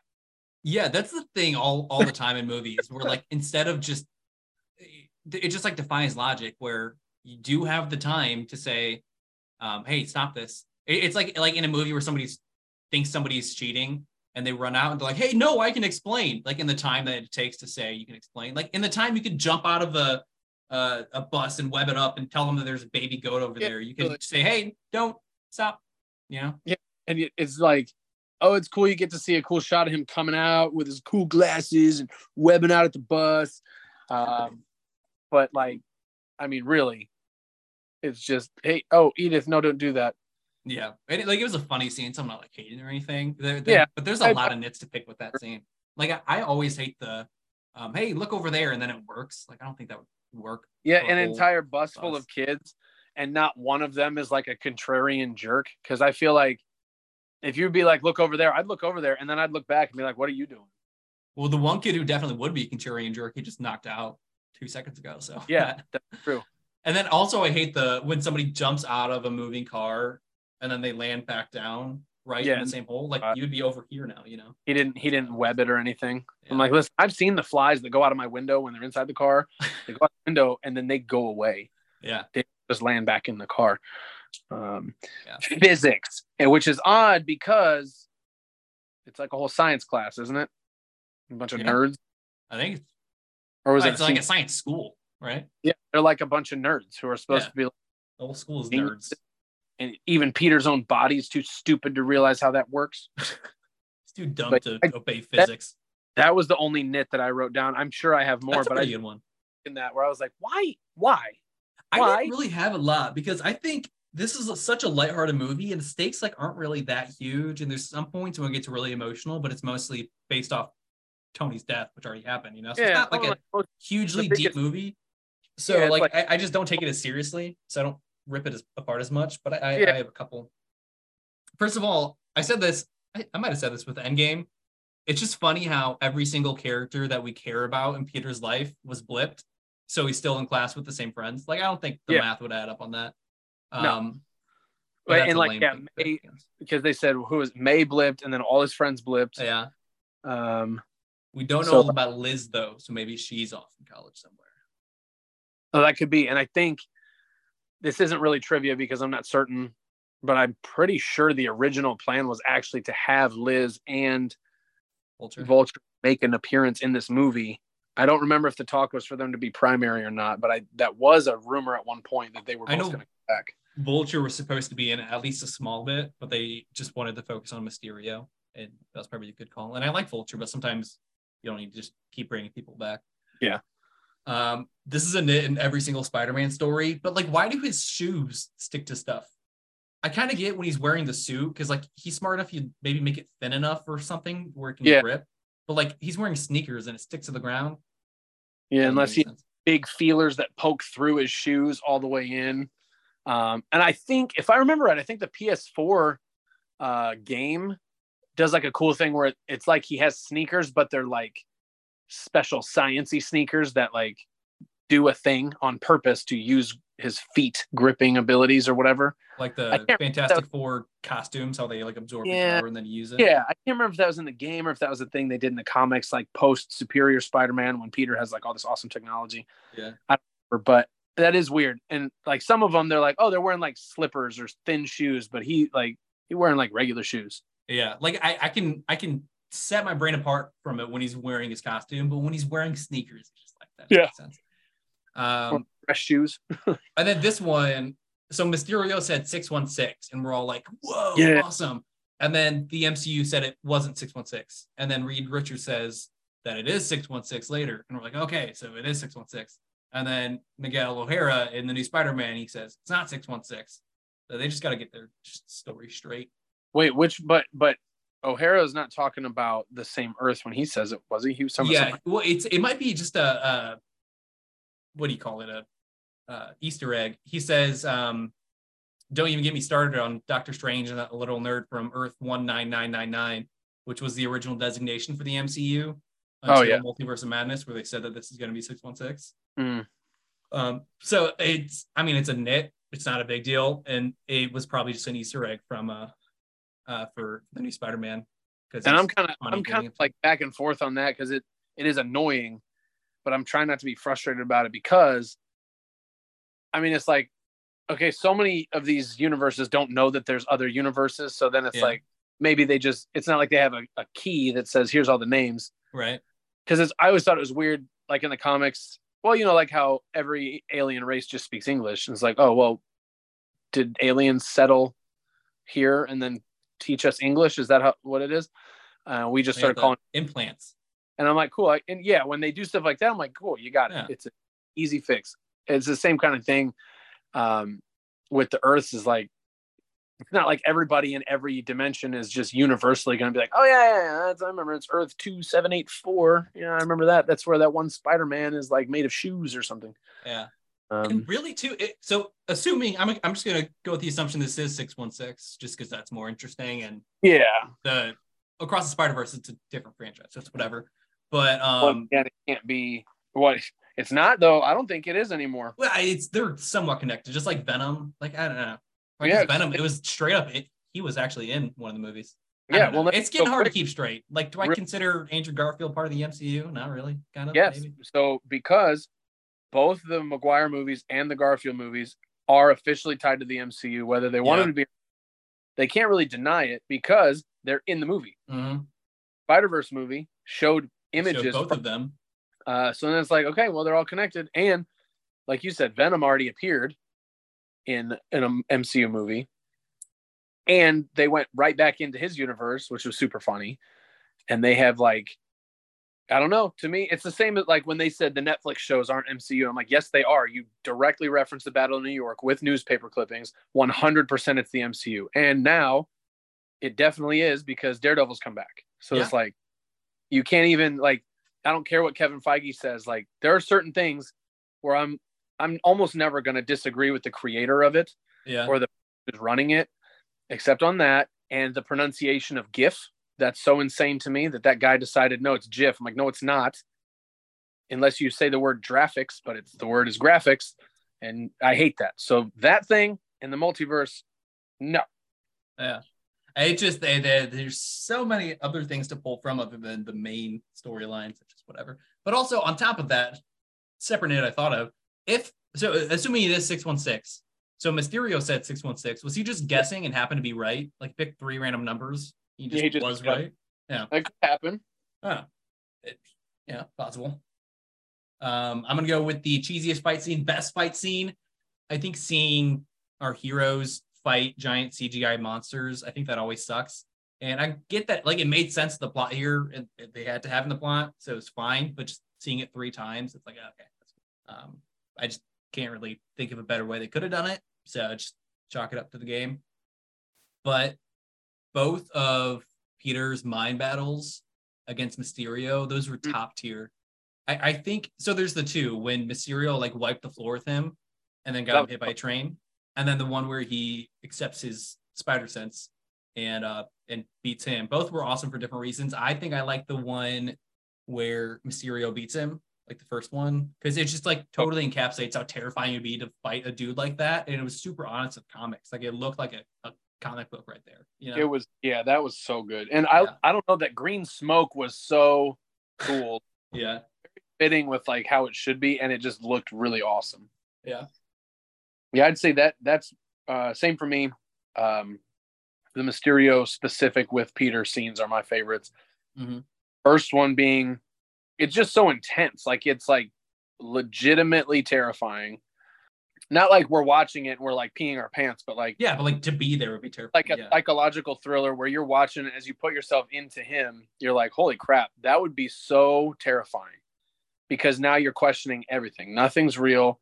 You don't know what's, and the next thing you know, you might break your arm because you punched a concrete wall because you thought it was his head or something like, and then you get hit by a train. Like just the craziest stuff happening. And it's like, it's kind of like with any of the Doctor Strange stuff. You're like, man, I don't know what's real and what's not. And it's just, it's so trippy. And then the final scene, like you said, when he, I think that uh, the gunshot to the head thing, just that piece specifically was so cool. Um, where he grabbed, you know, he's grabbing nothing for what we see, but then because his spider sense is working. yeah, so uh, it's like kind of a jump, not like a jump scare, but you're like, oh, what just happened? Yeah, it was like we don't see it coming because he's literally invisible. And Yeah. You're just like, oh, cool.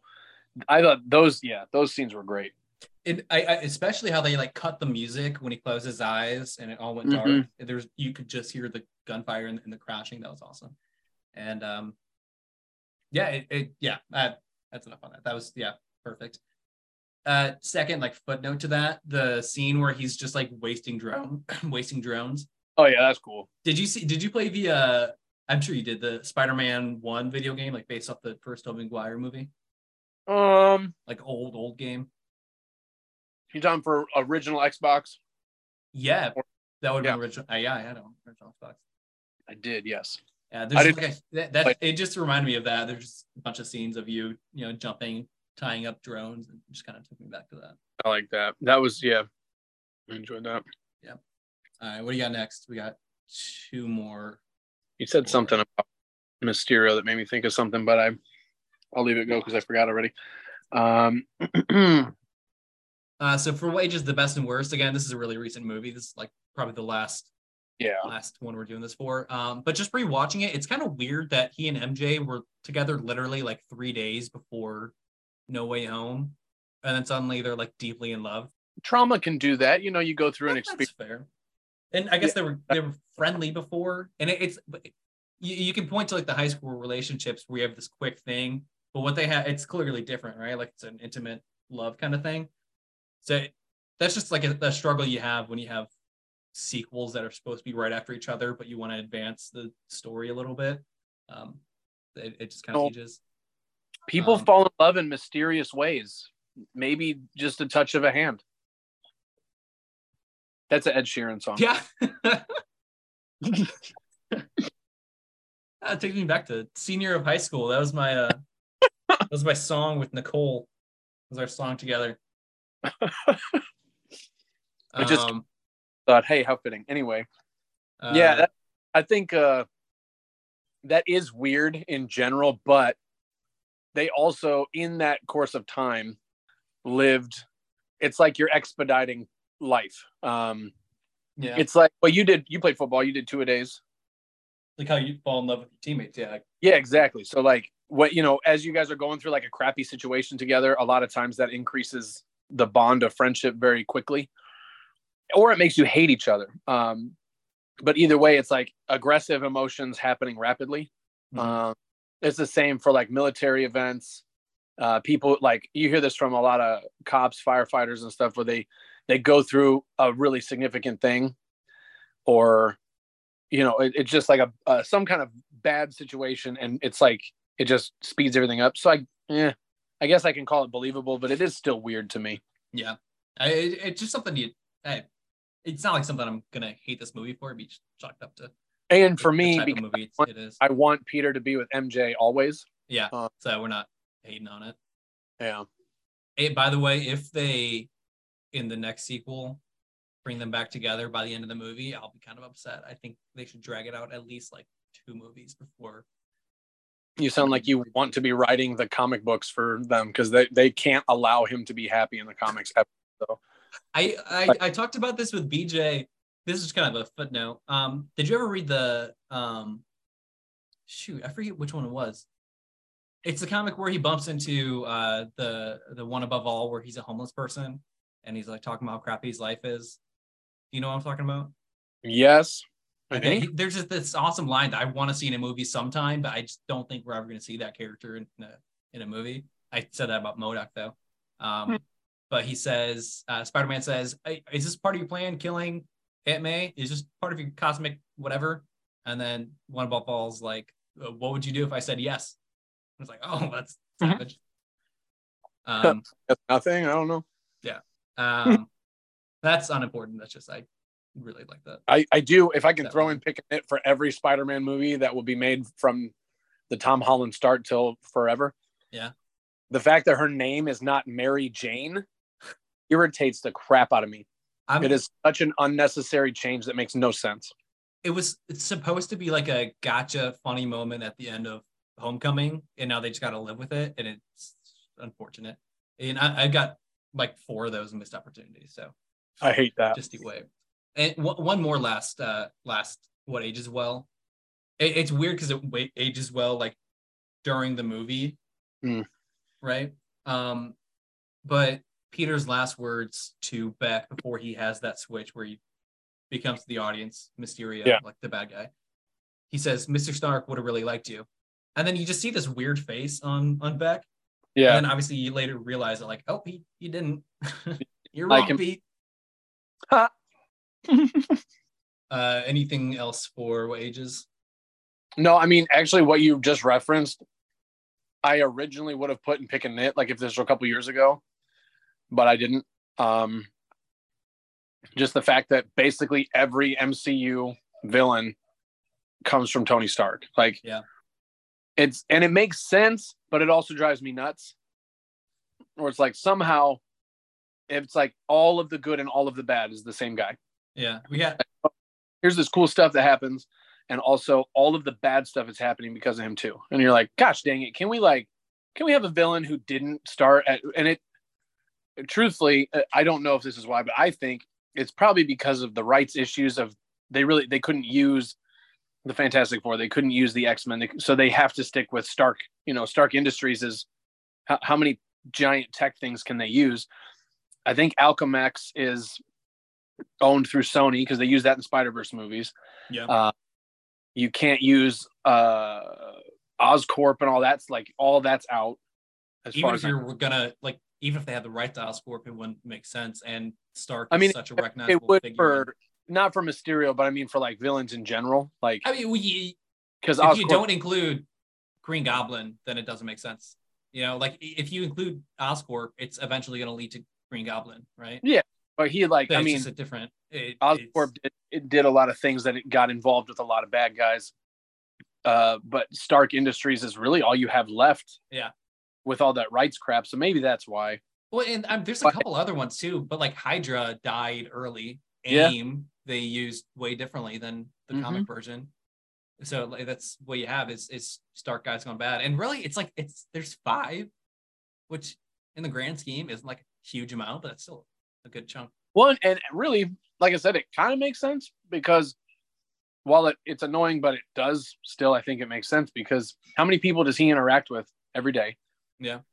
Like he goes to these massive events and people love him or hate him a lot. So it's like you have a bunch of people like, oh my gosh, a famous guy, I love him. Yeah. And then you have a bunch of people like, oh, that famous guy, I hate that guy. And he probably So- employs the smartest, most powerful people, and then Yeah. like he owns companies with- like Damage Control, so that's going to put people out. Yep. Like, when you have that much influence, Uh, he's working- people. this is on a regular basis. Yeah. And the number of them that are going to be annoyed at him, five is really not that big of a number. I yeah, I I, I might. So yeah, Obadiah Stane. That's not really his fault though, but you can still chalk that up to him. Uh, Yeah. Iron Man three, Guy Pearce, Ultron, obviously, Voltron, Voltron, Vulture, and uh, Mysterio, and then kind of Iron Man two, but that's more his dad. Yeah, like five and a half. I think that's it. Um, but really, that it's way more egregious in the Sam Raimi Spider-Man because all what four of those villains were directly related to this poor nerd photographer. that, Huh. That's way more unrealistic than you know villains being created by a multi-billionaire. Yeah.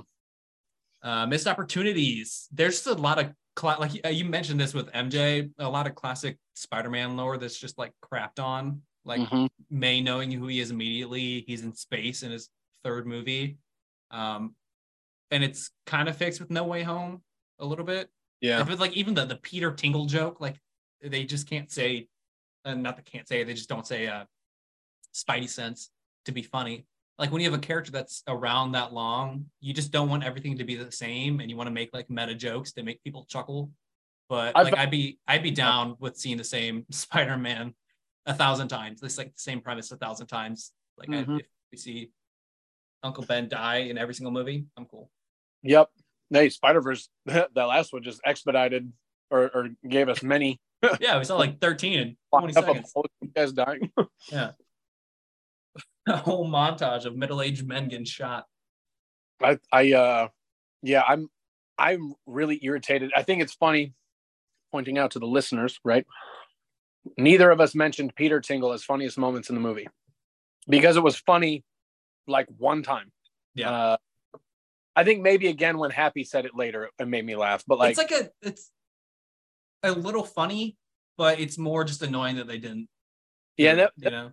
some of my gripes with Homecoming was that you took, you you kind of, uh, but anyway, Well, he's got this like high tech uh, suit. That's his first, basically his first Spider-Man suit. Is his high tech suit, which he got after like a long time in the comics.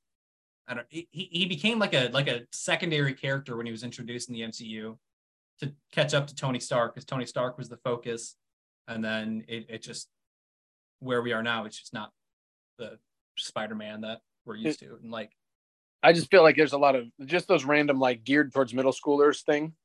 Like Mhm. that's that's who they're like pitching some of it for. So like the jokes, like Peter Tingle again, funny that first time, but then after that, when once you get through the movie and you're like, they really just refused to say spider sense.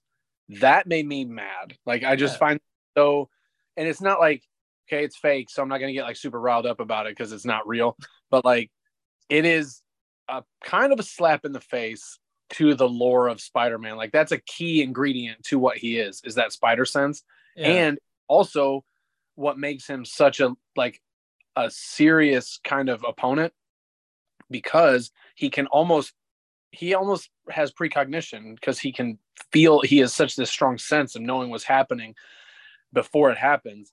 And it's that's why he would beat batman in a fight um like and also being insanely strong and whatever. But like he has super he's not super speed right? But he has insanely fast and he has precognition essentially. That makes him really difficult to beat.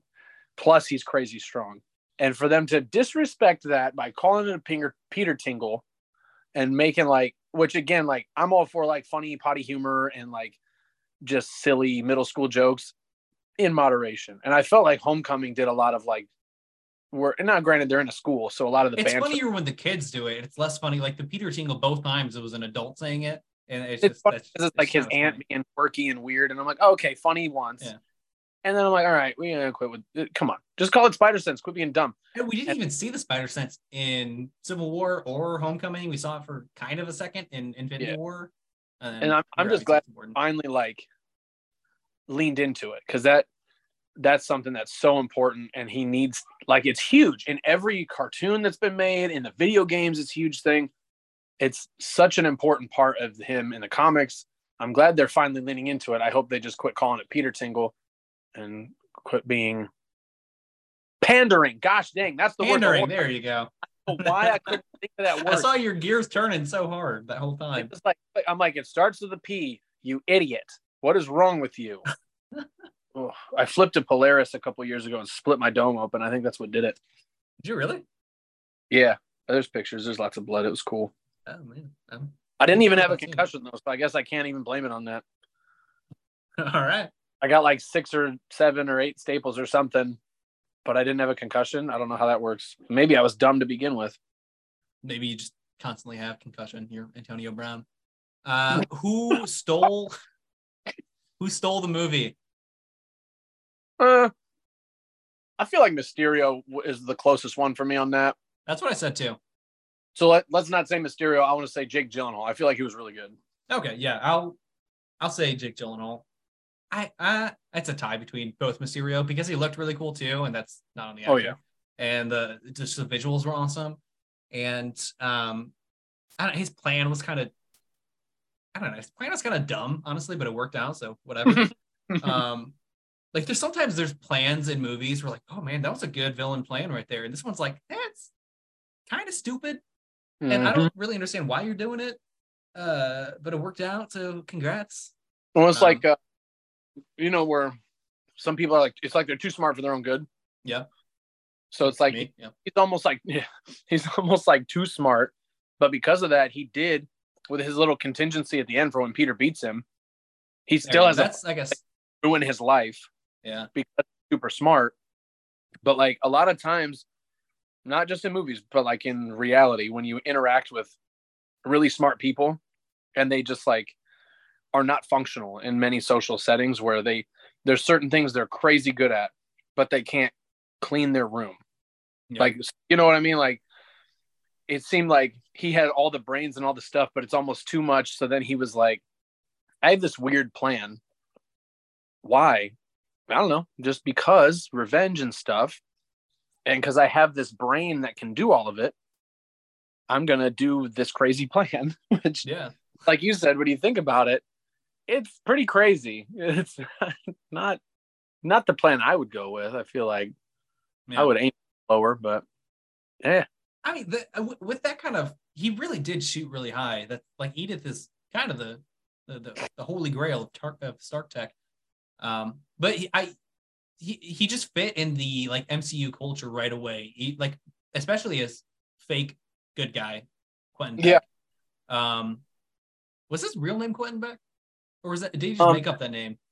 So, uh, like in the comics, yeah, I can't. Yeah, I I mean, just- in, in the comics, yeah, his name is Quentin Beck. was- But I'm saying in the movie, he tells Fury we, uh, everybody's. I guess maybe he could just told him his real name and said that. before we got on, yeah. I don't know. Before we got on to the call today, I was thinking that I'm like, wait a second, because it was like coming up, just random thoughts, and I'm like, wait, a second, they never really. I don't remember if they addressed that because if his name's Quentin Beck, like that's that's probably not a looked you up, right? yeah, that's probably not a super common name. Yeah. Like I only know a few people named Quentin in my life, uh, and I feel like it's not like finding somebody named Chris or Steve. Yeah. Like, and now Beck is a fairly common last name, but I don't know. I feel like if that was really supposed to be his real name in that universe, they would have figured it out sooner. Or they actually, would have if it was actually Fury, which is really where the plan, why the plan worked, is because it wasn't actually Fury. If it wasn't Fury, this plan would not have worked. yep, basically confirming that Fury can't take a vacation. Yeah. Um, and I, I think it's kind of like in a, I don't know, if you have in like the NBA finals, if you have a role player who steps up really big, even if he's not as good as the main guy, you might give it to him just because it's like, yeah, we don't want to give it to the main guy. Like when Andre Iguodala won finals MVP, like Mm. Spider-Man should probably win because he was awesome in this too. It's not like Yeah. he's bad, but I, I give it to Syria. No, I do think. I mean, I just, yeah, I guess it's going to be one of those things where, like, by the end of this whole thing, Tom Holland will get no award somehow. Be, I, I don't know. This, I saw this happen in high school sports a few times, where it's like, well, the good players, we are they're going to get their stuff. So then, but Yeah. then by the end of the season, you realize that the best players never got any accolades of any kind, and you're Like, like, wait, ugly girls keep winning prom queen. It's like, oh, you're being nice three times a year. Yeah, and it's like, oh, we did all this stuff, but then the people who actually deserved it never got it. Yeah. So now all these other, it's like uh, probably what happens to those people going American Idol, where they're like, nobody told you you suck at this until just now, except for that it's scripted and fake. But like, you know, nobody in your family said that. They're just like, yeah, cool, great. We'll hang your picture on the refrigerator, and then you go to an art contest and like, you are terrible. You drew. They're like, no, it's a dinosaur. And you're like, that's awful. It sucks. Uh, so I feel bad because Tom Holland, I, I actually saw something like a week or two ago on Twitter where someone actually said, I just had not heard this opinion expressed before, but they said he was not a good actor and that he, uh, he, something, it was some post about like his other movies. And they're like, basically, he's proof that not everybody can do something more than superhero movies. And I was like, What is he I have in? not I have not seen him be bad in anything. And Uncharted was one of the movies Even they listed. like Uncharted wasn't an awesome movie. He was still good in that. it was yeah, it was a fun movie, and he Yeah. was, and like, I I feel like he's a really good actor. like when he's like, I mean, No Way Home, to me is like that's going to be the next Ragnarok type award because like everybody in that, it's like the best they've been in Yeah. every and like Andrew Garfield's so good in that movie and Tom Holland is so good. I don't know how anybody could say he was bad, uh, but I'm I'm worried that I'm never going to give him an award because I just I just assume I'm giving him awards the whole time. Like I don't think I've given Tony Stark like a a, a peak, like a, a Ragnarok award for peaking in this movie award yet. Because every time I'm like, well, he kind of peaks in another one too. But it's just yeah. Whatever. Yeah, and he's and like in fairness, like Downey and Evans, like they're both always good in every MCU movie, even the movies that aren't my favorite. They're still really good. So it's kind of like The which only one like they're just consistently good. the only bad acting performance I've seen in an MCU movie where it's like that was bad was Ant Man and the Wasp. Michael Douglas and uh, Paul Rudd both sucked in that movie, which is weird because they're both like amazing actors. I don't I guess I don't remember that movie enough to Next time, because I mean, I was watching it like with this in mind, um, like like trying to pick it apart, and like as I was watching, it's like this, they're not good. It- it's just it's Which- weird. I mean, you're right. Like Paul Rudd's actually a much better actor than what when you know when I grew up seeing him in like small roles and like Friends and different stuff like that, and then he shows up in movies out of nowhere and he plays like goofballs, and then you find out like he's actually really good. Yeah, like he- like in Endgame, I think he was one of the best best roles, Yeah, best and in that movie. Michael Douglas is like a legendary actor. Everybody knows Yes. he's. Come on, So I'm gonna have to go back. I mean, we're working our way through. We gotta. We're gonna sit through the Hulk. That's coming. Um, that's another one. That there's like a sexual scene in that that I'm gonna have to be there. Fast forward. I just because I can't. true, yeah. I can't remember if it's even that bad. It's But uh, I think maybe you get like a, a overshirt off, and then you have like a like a, a, a small tank on. I'm, I'm like because it starts it get pretty quickly. He's like, my heart's too fast. I gotta slow down. And I don't. That's just I don't know. But I, yeah, when we get to Ant Man and the Wasp, I'll have to be like, hey, you know, maybe they are terrible.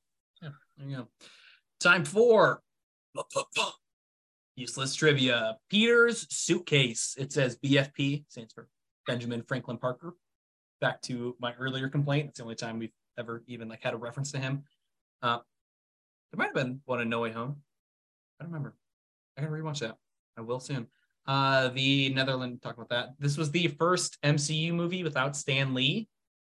Kind of forgot that until I uh until I saw that. Oh, Ah. sad. Yeah. Uh, there's a Crusher Hogan poster in the backstage of the charity event. That's a nice one. Did you catch that? Yep. Yeah, yeah.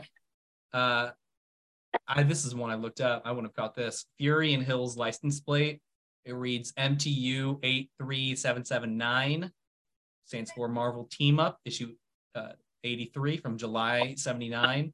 That was titled Spider Man and Nick Fury. That's cool. I gotta pay attention like always to license plates because they're always I some kind of and now I'm gonna be like looking at. I don't. I don't look for Easter eggs as much as I used to, and I really should. Yeah, I, I like you keep an eye out for like some obvious ones, like in the background and stuff. But like that's like those are like kind of deep ones that are easy to catch. too. All. Yeah, that's pretty. That's cool. I like that. Yeah. Do you know there was a Fin Fang Foom reference in Iron Man? Uh, yeah, it was in the first Iron Man, right? Yeah, the first Iron Man. It was like a Yeah. poster or something. Um, yeah. Gosh dang it, because I just I said something about it to the kids Yeah, when we were watching it. Now I can't even remember where it happened. it was in the last in the the the street when they're uh, the the last fight between the big two. Yeah. Now I have to go back and watch. This is gonna annoy me all night. This is gonna be like that pandering thing all over again. I'm just gonna be itchy. Uh, this was the first time Captain Marvel's name was said as such. Uh, Peter's passport says his Oh. birthday is August 10th. That's the same day that Amazing Fantasy 15 was released. there you go. Uh, you can see Jake Gyllenhaal in the background when Peter is buying the Black Dahlia necklace, spying on him. That's what I like. I act like I didn't. I wasn't even looking for it. I was like, "Is that him?" And then I looked it up, and it was. Uh, Tobey Maguire, way back in 2003, was injured on the set of Seabiscuit and was going to be replaced by Jake Gyllenhaal for Spider-Man 2. But then he There's yeah. I was gonna say there's actually a couple of situations I think in different movies where one or the other was set to replace the other one. Yeah. They were in a movie together. Yeah. Um, because they're like buddies. It's those two and uh Leo were Yeah, they're like the same build. Uh, Yeah. well, not even. I mean, Jake Gyllenhaal is like he's like an athlete. Uh, yeah, he got jacked for. um I think I think Southpaw was really the big one, that might have been what But- I'm thinking of. but I'm pretty sure he got that's in good older than shape one. for like Jarhead and stuff like that. Yeah. Um, Southpaw, he was shredded. Like he was. I didn't even see the movie yet. I still have never seen it, but he was a monster. Uh, Um, this is the first time a character, Nick Fury, uh, appeared in three MCU films in a single year. And I'm Dang. pretty sure. I'm pretty sure it's just the second time a character has been in three straight films. Uh, the first was RDJ in the first three movies. Yeah. Uh, Matt Damon turned down Mysterio. I don't Huh. think that would have been as good. Yeah, um, I'm sure he would have been fine, but yeah, I, I don't think that would Just like the, the manic, crazed stuff. I think uh, You Gyllenhaal's know, so good at. Um, not quite like that that I've seen anyway, but like you remember in like Ocean's Eleven where he was being like weird. yeah, Uh, that's not. It's it, it so it seems like he could probably turn that into that manic craziness. Uh, I mean, he's a great actor anyway, so there's no reason to say Yeah. he couldn't do it. But but it just yeah, it feel just like fits the Gyllenhaal vibe more. I think he's and he's got a nice looking beard that fit. You know, he's got a good thing. Yeah, Uh, uh, The What else? four elementals. This one's kind of obvious, but they co- uh, correspond to four Spider-Man villains. Uh, I feel like that's who we thought they were in the trailer. Uh, might be I thought yeah, I thought Hydro Man for sure. I was like, oh, Hydro Man's in this because he was a big one in the animated series. Yeah, him and uh and Sandman. Those are two of the four. Oh, yeah. Those are the only like big ones, and there's also Cyclone and Molten Man, which kind of big. Uh, and Hydro Man is Morris Bench, who Flash mentions when they're talking about like who this might be. You know, he did aquatic experience uh, experiments. Um, Hmm. did you catch that? I don't I don't remember You're catching. everywhere. Okay. Yeah, I was just like thinking that I was trying to like remember it in my head. when he's like scrolling, like right after the, the water fight, he's scrolling. No, yeah, I, I remember the scene. I just don't remember putting that together and being like, oh, look at that. Gee whiz. Mhm. Huh. this was I got a lot of tribute for this one. Um, this was the most expensive marketing campaign of all time. Two hundred eighty-eight million dollars on marketing. That's like a large budget. So they like Yeah. probably doubled the budget just with marketing. That's crazy. Which is stupid because I can't think of a movie you need to market less. Yeah, Uh, like it's Spider-Man. It's right after Endgame. Yeah, it's a sequel to a massively successful Spider Man movie. Yeah, It's right after a the, the highest grossing movie of all time until Avatar. got- yeah, yeah. I don't get with the with Spider Man either. Like, why?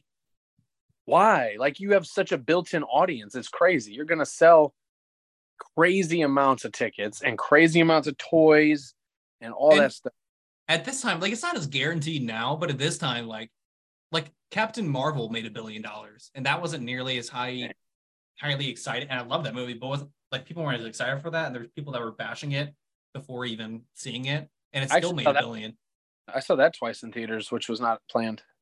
Yeah, like that's that's weird to me. My favorite advertising from all the MCU was was Endgame, where they gave you nothing. It was just like, oh, They gave you the first 15 minutes, and you thought that was the movie, and then after those 15 minutes, it's like, nope, that's not what's didn't- happening. I didn't even watch that. I avoided that. But like, like their Super Bowl commercial was like black screen with like a couple of shots of faces and then like an A or something. Like it was Yeah. really vague. And I'm like, dang, that's how you should do it. Cause obviously we're all gonna see it. Well, yeah, okay, so I don't really like I, I don't like watching trailers because it gives it away too much. I think this might be the one that sold me on it because they said multiverse. I'm like, okay, that just that should have been more exciting, but then they squish it anyway. But I for didn't- Endgame, like every single clip that you saw in the trailer, it was only from the first 15 minutes. So you thought it was just gonna be, Oh, that's You know, what the- you meant. Okay, I thought you meant they released 15 minutes or something. oh no, that would be bad marketing. that would not be smart. Um, no, just clips from the first 15 minutes. So you just don't know what the movie's actually about. And it was just yeah. so smart. I, that's how it should be. I did not know that about the Spider-Man marketing. I did not realize it was that expensive. That's so crazy to me. Yeah, that shocked me. Uh, you got any trivia? Yeah, I got two. Um, just that Jake Gyllenhaal was in the original running for the Sam Raimi Spider Mans. Um, that's just kind of because he's kind of finally in one. It's kind of like how like, Donald Glover is in the Spider Verse movies and the MCU Spider Man movie as the same character, um, which is kind of cool because like he's a That, big. that was a cool. That was a cool. when that came up, I was like, "Oh, that's Yeah. so cool!" Because he's like, because when he shows up in the MCU ones, you're like, oh, is he going to be the Prowler someday? Yeah, because you know his just- name and you know that he has a nephew, and you're like, ah, that's cool. And then you Yeah. see him in costume in this one. Yeah. So, and I'm like, there's another one for why it's part of the MCU. I'm like, dang, Yeah. man, he's actually getting to play. He's in a Spider-Man movie, but he's not Spider-Man because people had years back. They're like, oh, they sh- he should be like Miles Morales. That would be cool. Wasn't Miles Morales based off of him because he wanted to be Spider-Man in an animated show? Or Um, is that urban legend?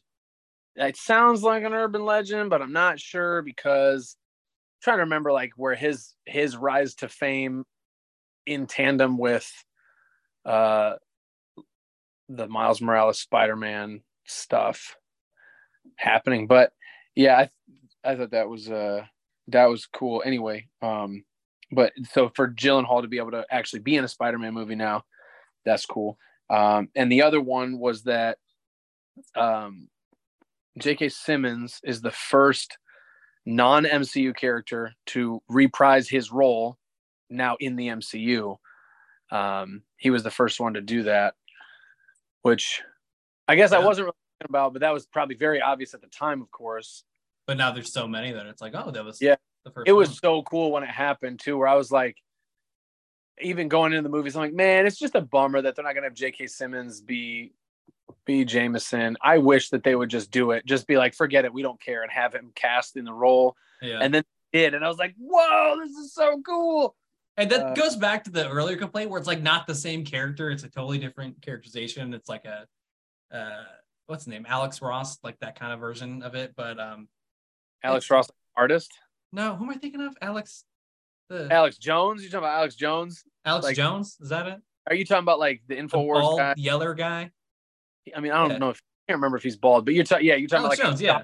the loud guy. Yeah, Who's Alex he- Ross? like that. Gotcha.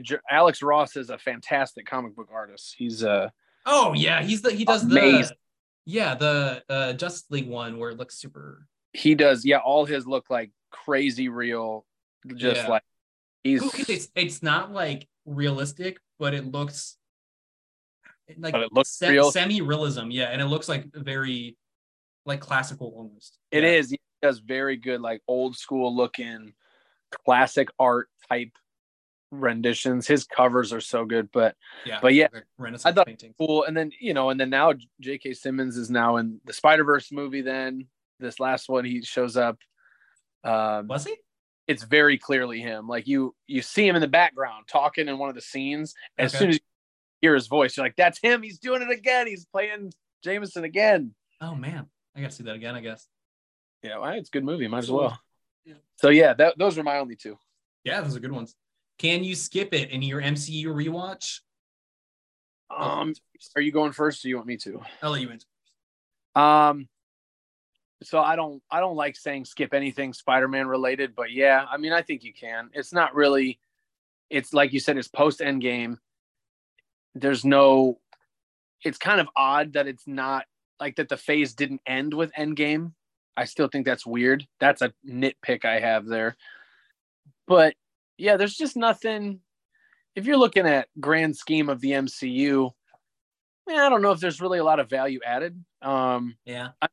because like you said the stakes they're not incredibly high the stakes are basically like will he or won't he reveal his identity to people or like how does he keep his family and friends close and lie to them about his identity like that's the stakes it's not that big of a deal And like the bad guy gets high tech that will make him rich, but it's not like Yeah. the world's gonna die or anything, you know. and it is like yeah and it's like his He actually like his he he he justifies attacking London too with a way that could totally say it's not high stakes. He's like, yeah, it, they're strong, they'll rebuild. Like, yeah, Yeah. stakes aren't that bad.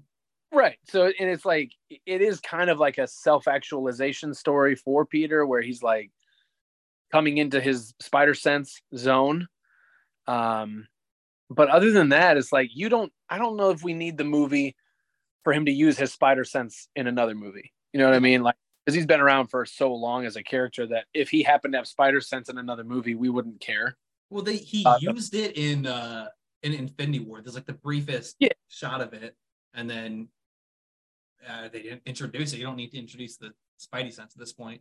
yeah it just seems like it, it seems like you could skip it Yeah, I said the same thing. Like you see the fallout out of the blip. It's a nice like epilogue, and it actually worked out really well that it was the end of the multiverse saga because then there was like a year break because of COVID, so it just naturally Yeah. worked out kind of well. Um, you missed the the uh, Jameson revelation of him being unmasked, which becomes important for the next movie, which I think will be important for the rest of the series. But I mean, you could have figured it out in the first couple. Yeah, that's- that Home. true. So it, Uh, I don't think it's like critical to watch this, and then maybe the scroll reveal will be important for Secret Invasion, but I also don't know how important Secret Invasion is going to be for the rest of the MCU. So Real quick, I I mean, depending on how they play things with like Secret Wars and different stuff, I don't know. Um, did they at the beginning of No Way Home? Did they basically replay that end credit scene where his identity is revealed? I don't remember. I have I I think I've only seen that one once. I feel Uh, like we're they, starting to get to the point where like up until like probably through this movie, maybe through Endgame, I've seen like all of them multiple times. And then you know you get a, a real job, and then there's more movies that you have to rewatch. So like I haven't seen a lot from the last couple of years, so I don't remember. interesting. Yeah. So that I guess kind of changes the answer here if it's not obvious that he got Mm. unmasked. I would assume because it's a post credit scene. Yeah. I think I feel like they started the movie with that where it was like, yeah, yeah. I don't know. Big question: Where does it rank? Oh, by the way, it is skippable, but you should not skip it because it's uh great. Uh, where does it Yeah. rank? You got four levels: Pantheon, Awesome, Dig It, and Skippable. Skippable, just meaning it sucks nuts. What do you got? Uh, I think I'll put it in awesome. Okay. Um, I feel like I I don't know if I like it better than any of the ones you already have in the Pantheon. Yeah. I would say I like it better than Age of Ultron, Captain Captain Marvel, and I think I like it better than Homecoming too, but I haven't watched Homecoming in a while. Totally different for me than First Avenger. Um, Mhm. like more rewatchable because it's fun. And I don't I don't know if I would put it above Black Panther. So I, thi- I mean Black Panther is just a more serious movie, and I I do think the stakes are higher. That one was really hard to rank because like it's so culturally important. Like you want to put it in the pantheon, but it, I don't. I just don't think it's on that same level. But it, it No, it's, it was it's great movie. It's pretty darn rewatchable. It's very Yeah. pretty and fun, but like, yeah, it's as far as grand MCU stakes, it's not crazy, but there, but, but vibranium is deeply, you know, ingrained in what goes on in the MCU. But yeah, so I don't, I don't think I would put Far From Home above that, but I think I put it above at least Ultron, Captain Marvel, and Homecoming. Okay, cool. So I like this movie is really important for Peter's growth. It's another step towards that. Yeah. Uh, it's got a really good bad guy. It's got probably the best cliffhanger post credit scene, like by a lot, honestly, and just a really good end to the Infinity Saga. yeah, like post credits awesome, great.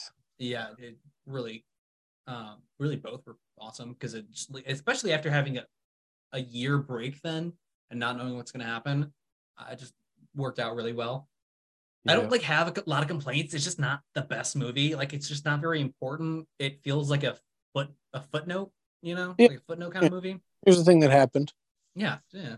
It just it, it it's got a this type of movie has a ceiling, but it is really good. Uh, there are a couple scenes that are like pantheon scenes, Oh yeah. like oh yeah. That really- Mysterio scene is crazy. I think that's so good.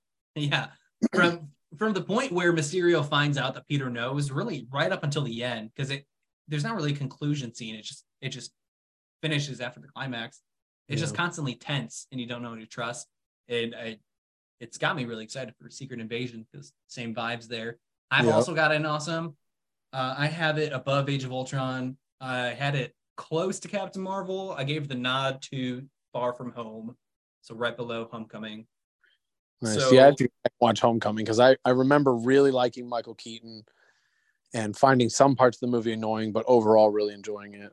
I think both movies have an awesome twist that kind of define the movie, Yeah. and I just think the twist in Homecoming was better. So and it, it, that's I mean, you're talking about when he walks into the house and is like, "Oh my gosh, that's her dad."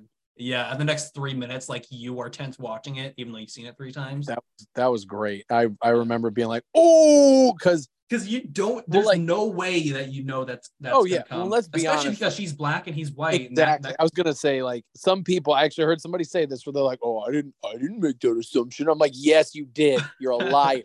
like it's not that I wouldn't have a guessed that it's his. I it's just I wouldn't assume that it is. You know. yeah, it's obviously it's possible. It just seemed like he probably lived alone. Like Yeah. he Just not struck me as a guy who didn't have a family. I don't know. Yeah.